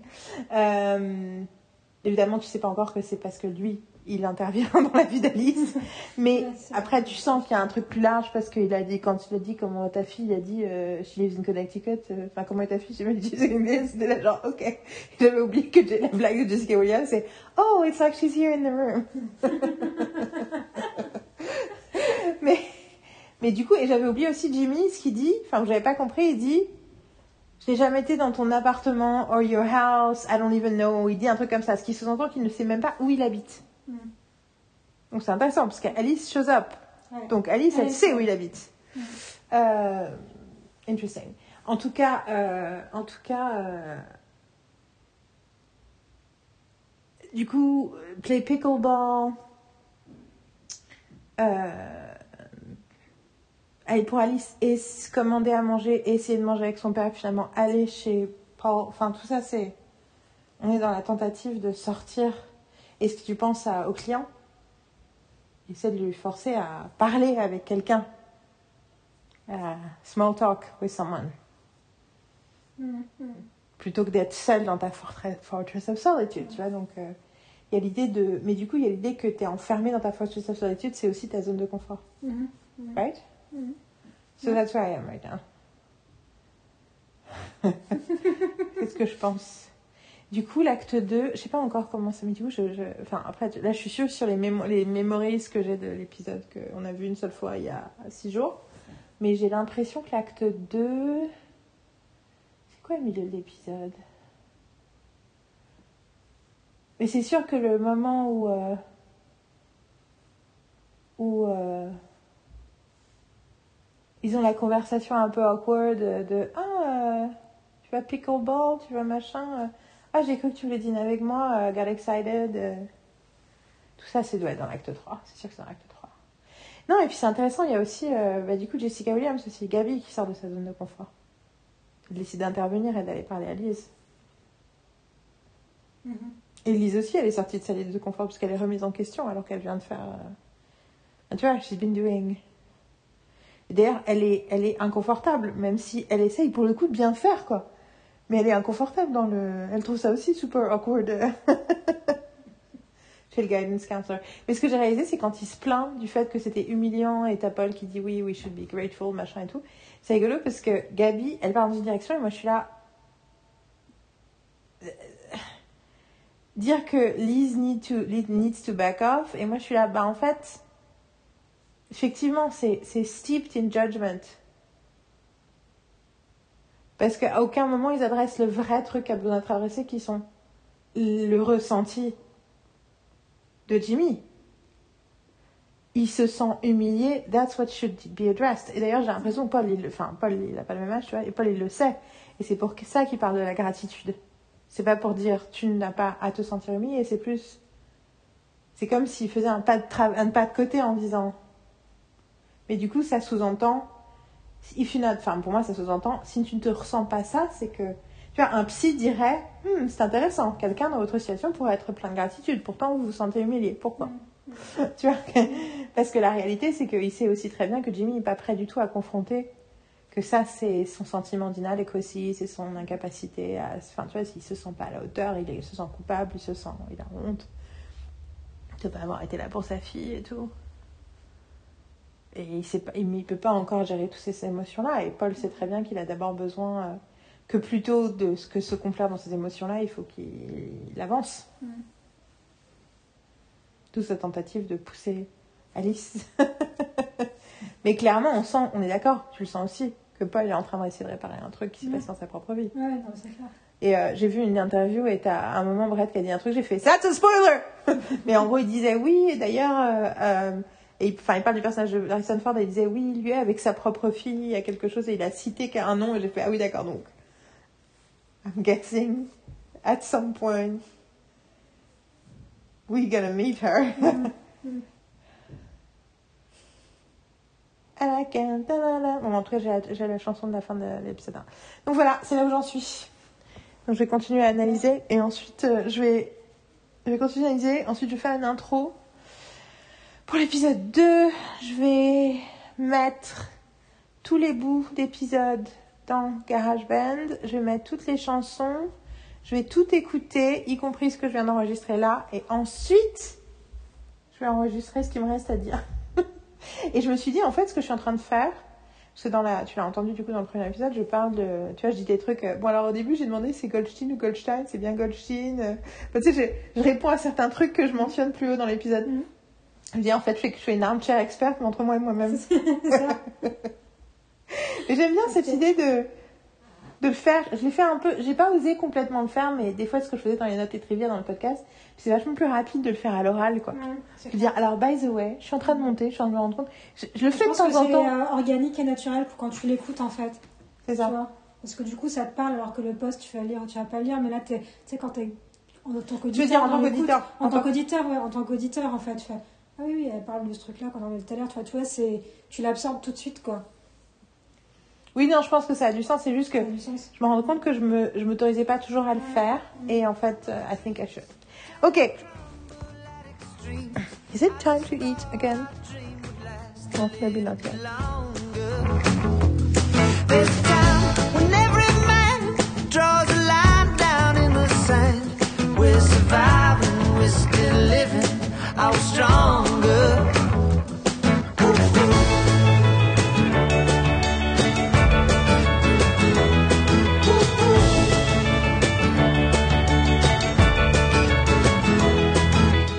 On est toujours le 10 février. J'ai commencé la journée en faisant l'intro. Entre temps, j'ai enregistré un autre podcast, euh, fait 200 trucs et écouté euh, tout ce qu'on avait raconté sur l'épisode 2. Et donc, je suis prête à faire la conclusion. Alors, j'ai pris des notes au fur et à mesure de l'écou- de l'écoute de choses que j'avais envie de vous dire à la Armchair Expert.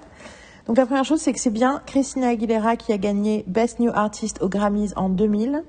Qu'effectivement, c'est une liste assez prestigieuse parce que c'est assez fou quand on lit la liste de tous les gens qui ont gagné et on voit le nombre de gens qui ont effectivement fait de grandes carrières, euh, les quatre dernières personnes qui ont gagné, c'est Billie Eilish en 2020, Megan Thee Stallion en 2021, Olivia Rodrigo en 2022 et cette année c'était Samara Joy il y a quelques jours. Euh, je la connais pas, mais je suis sûre que du coup ça veut dire qu'il faut la connaître. Euh, en 1960, si j'ai bien vu, le- la première personne qui a gagné c'est Bob Dylan. Petite carrière. Euh, voilà, donc pas mal de longévité. Euh, à un moment dans le podcast, je parle de Internal Family Systems. J'ai mis le lien du podcast euh, de We Can Do Hard Things, l'épisode de We Can Do Hard Things où ils en parlent dans le post. Euh, c'est rigolo parce que c'est avec euh, une nana qui s'appelle Dr Becky et je parle d'elle un certain nombre de fois dans le podcast que j'ai enregistré, aujourd'hui, qui est l'épisode 6 de En cours d'écriture. Donc voilà, ne vous étonnez pas, il y a des, s'il y a des marottes, des trucs qui reviennent. Euh, j'ai... Qu'est-ce que j'ai écrit? Ah oui, non, en cours d'écriture. Euh, j'ai aussi écouté, il y a quelques jours, un épisode de podcast qui s'appelle Not Skinny But Not Fat, avec, où ils avaient, euh, la nana avait invité Bill Lawrence et Krista Miller. Et ils parlent de shrinking, mais en fait, ils parlent de plein d'autres choses. J'ai appris des tonnes de trucs. J'ai notamment appris que, effectivement, euh, mon, le lien que j'avais fait avec Stutz, le psy de Jonah Hill, dont j'ai parlé dans le premier épisode, c'est pas du tout innocent parce que euh, c'est le psy de Krista Miller depuis 23 ans. Il a totalement inspiré euh, le personnage d'Harrison Ford, même si on va voir, mais pour l'instant, c'est plutôt ce que fait Jimmy que ce que fait Paul Stutz. Et apparemment, justement dans un épisode de Armchair Expert, Stutz a dit je peux mourir maintenant parce que maintenant euh, c'est Harrison Ford qui joue mon rôle. Donc euh, voilà. Donc euh, du coup le lien avec euh, était très clair. C'est hyper important, intéressant comme podcast pour plein de raisons. Euh, mille, mille nouvelles façons de découvrir à quel point je suis fan euh, d'eux, pourquoi je les aime. Euh, des trucs fous comme ah bah en fait ils ont créé, ils ont aidé Ed Sheeran a décollé en parce que Krista Miller a mis une de ses chansons dans Scrubs. Du coup, il a offert à leur fille sa première guitare. C'est là que j'ai réalisé que leur fille, c'est celle qui joue The Joke's on You, qui est une chanson dans incroyable, qui est dans Birds of Prey, qui est dans une de mes compiles euh, fétiches de début 2020. Enfin bon, genre waouh, il y en a plus, il y en a encore. Euh, on apprend plein d'autres trucs et notamment euh, ils parlent du coup de leur approche justement de la recherche qu'ils ont fait autour euh, de, de ce qui montre de la thérapie et de ce qui est possible, de ce qui existe, de ce qui a été fait, euh, de ce qui enfin voilà que en gros rien n'est basé sur un délire euh, de scénariste. Ils ont vraiment passé du temps à se poser des questions euh, thérapeutiques, donc c'est vraiment intéressant d'écouter. Puis en général, ils sont juste super charmants. L'autre chose, c'est en écoutant Carole quand elle mentionne quelque chose sur l'impression que est-ce que Paul euh, serait pas au début là, on se pose la question est-ce que Paul est le père de Jimmy? En fait, en revoyant le début, j'ai réalisé que la première fois qu'on voit Paul, il dit à Jimmy "Hey kid" et je pense que ça ça induit en erreur. Ça nous a tous tous induit en erreur parce qu'effectivement, il paraît évident que c'est juste son boss en fait, mais c'est aussi son mentor. Euh, je je continue à aimer l'idée de la zone de confort, la sortie de la zone de confort comme thématique de l'épisode 2. Euh, j'ai commencé à continuer à réfléchir au pilier du concept que j'explique dans, d'ailleurs, en cours d'écriture numéro 6, euh, qui sera donc en ligne le 17. Je pense que je vais attendre trois épisodes pour euh, essayer de développer la question des piliers du concept. Pour être honnête, en plus, je pense que ce serait plus drôle et plus fun de faire ça en discussion avec Carole.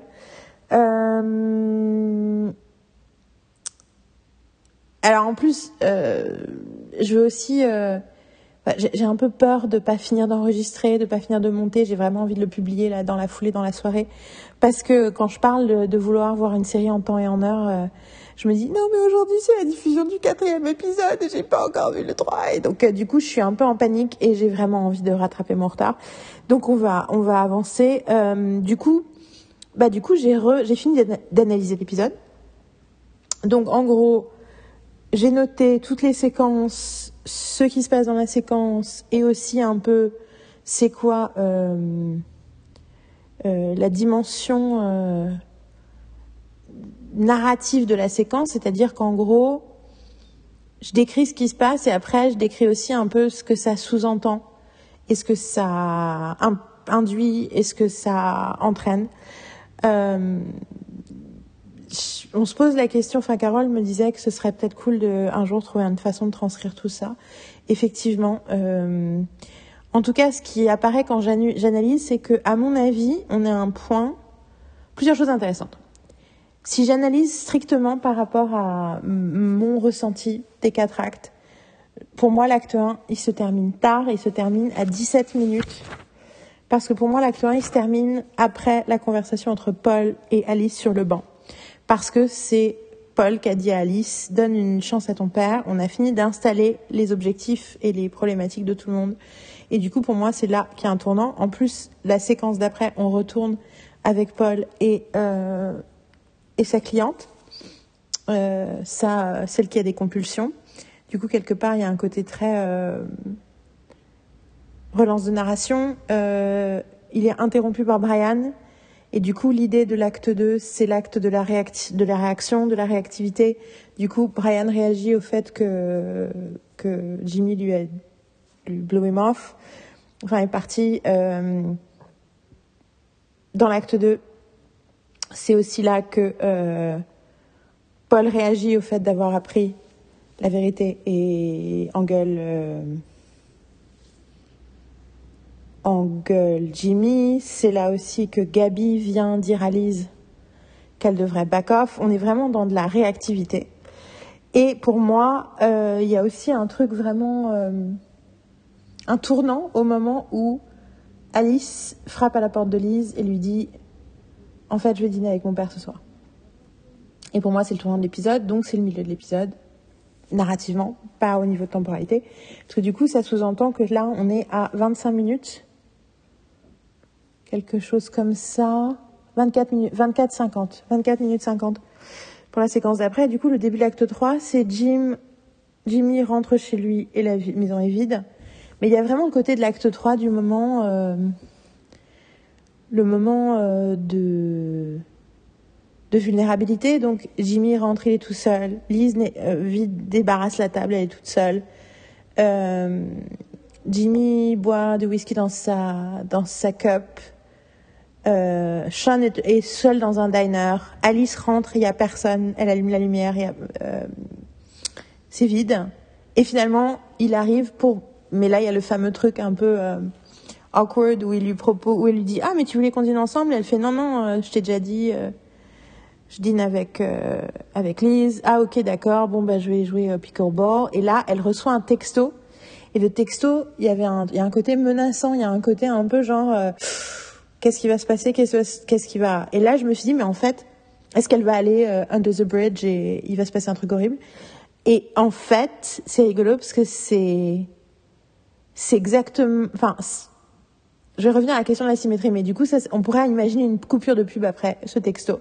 Donc c'est là qu'on sent que c'est la fin de l'acte 3. Mais du coup, ça sous-entendrait que l'acte 3, il dure euh, 1 minute 53. c'est quand même très court. Donc je me pose des questions. J'ai hâte que, que Dom regarde pour qu'on puisse en parler. Et du coup, l'acte 4, ce serait, ben, euh, l'action de Jimmy, c'est d'aller jouer au pickleball et du coup, que ça provoque une conversation avec Brian. Enfin, Brian demande la conversation et du coup, ils ont la conversation. Alice, elle, elle choisit d'aller chez Paul. Euh, et bien sûr, euh, la décision, ça va être aussi Sean qui va, bah, qui va envoyer un message à, à Jimmy et du coup, il, il va lui, le ramener, euh, le ramener chez lui.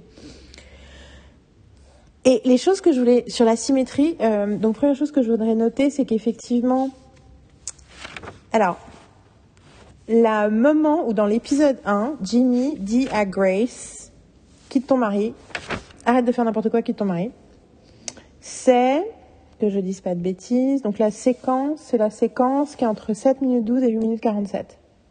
Donc c'est à 8 minutes 47 qu'elle quitte, qu'elle fait OK. Dans l'épisode 2, quand il dit à Dan, il propose à son client Dan d'aller boire un café, de parler euh, au barista, il part, il laisse Dan tout seul au café à 9h50. Mais du coup, il lui dit Let's go get coffee à 9 minutes? Je dis 9h59 minutes. Donc du coup, on est entre, on est, on est un peu pareil. Et c'est dans les deux cas, c'est un peu le milieu de l'acte 1. C'est comme s'il y avait cinq actes et que la fin de l'acte 1, c'était je dis à un client de faire autre chose que ce qu'il fait d'habitude. Et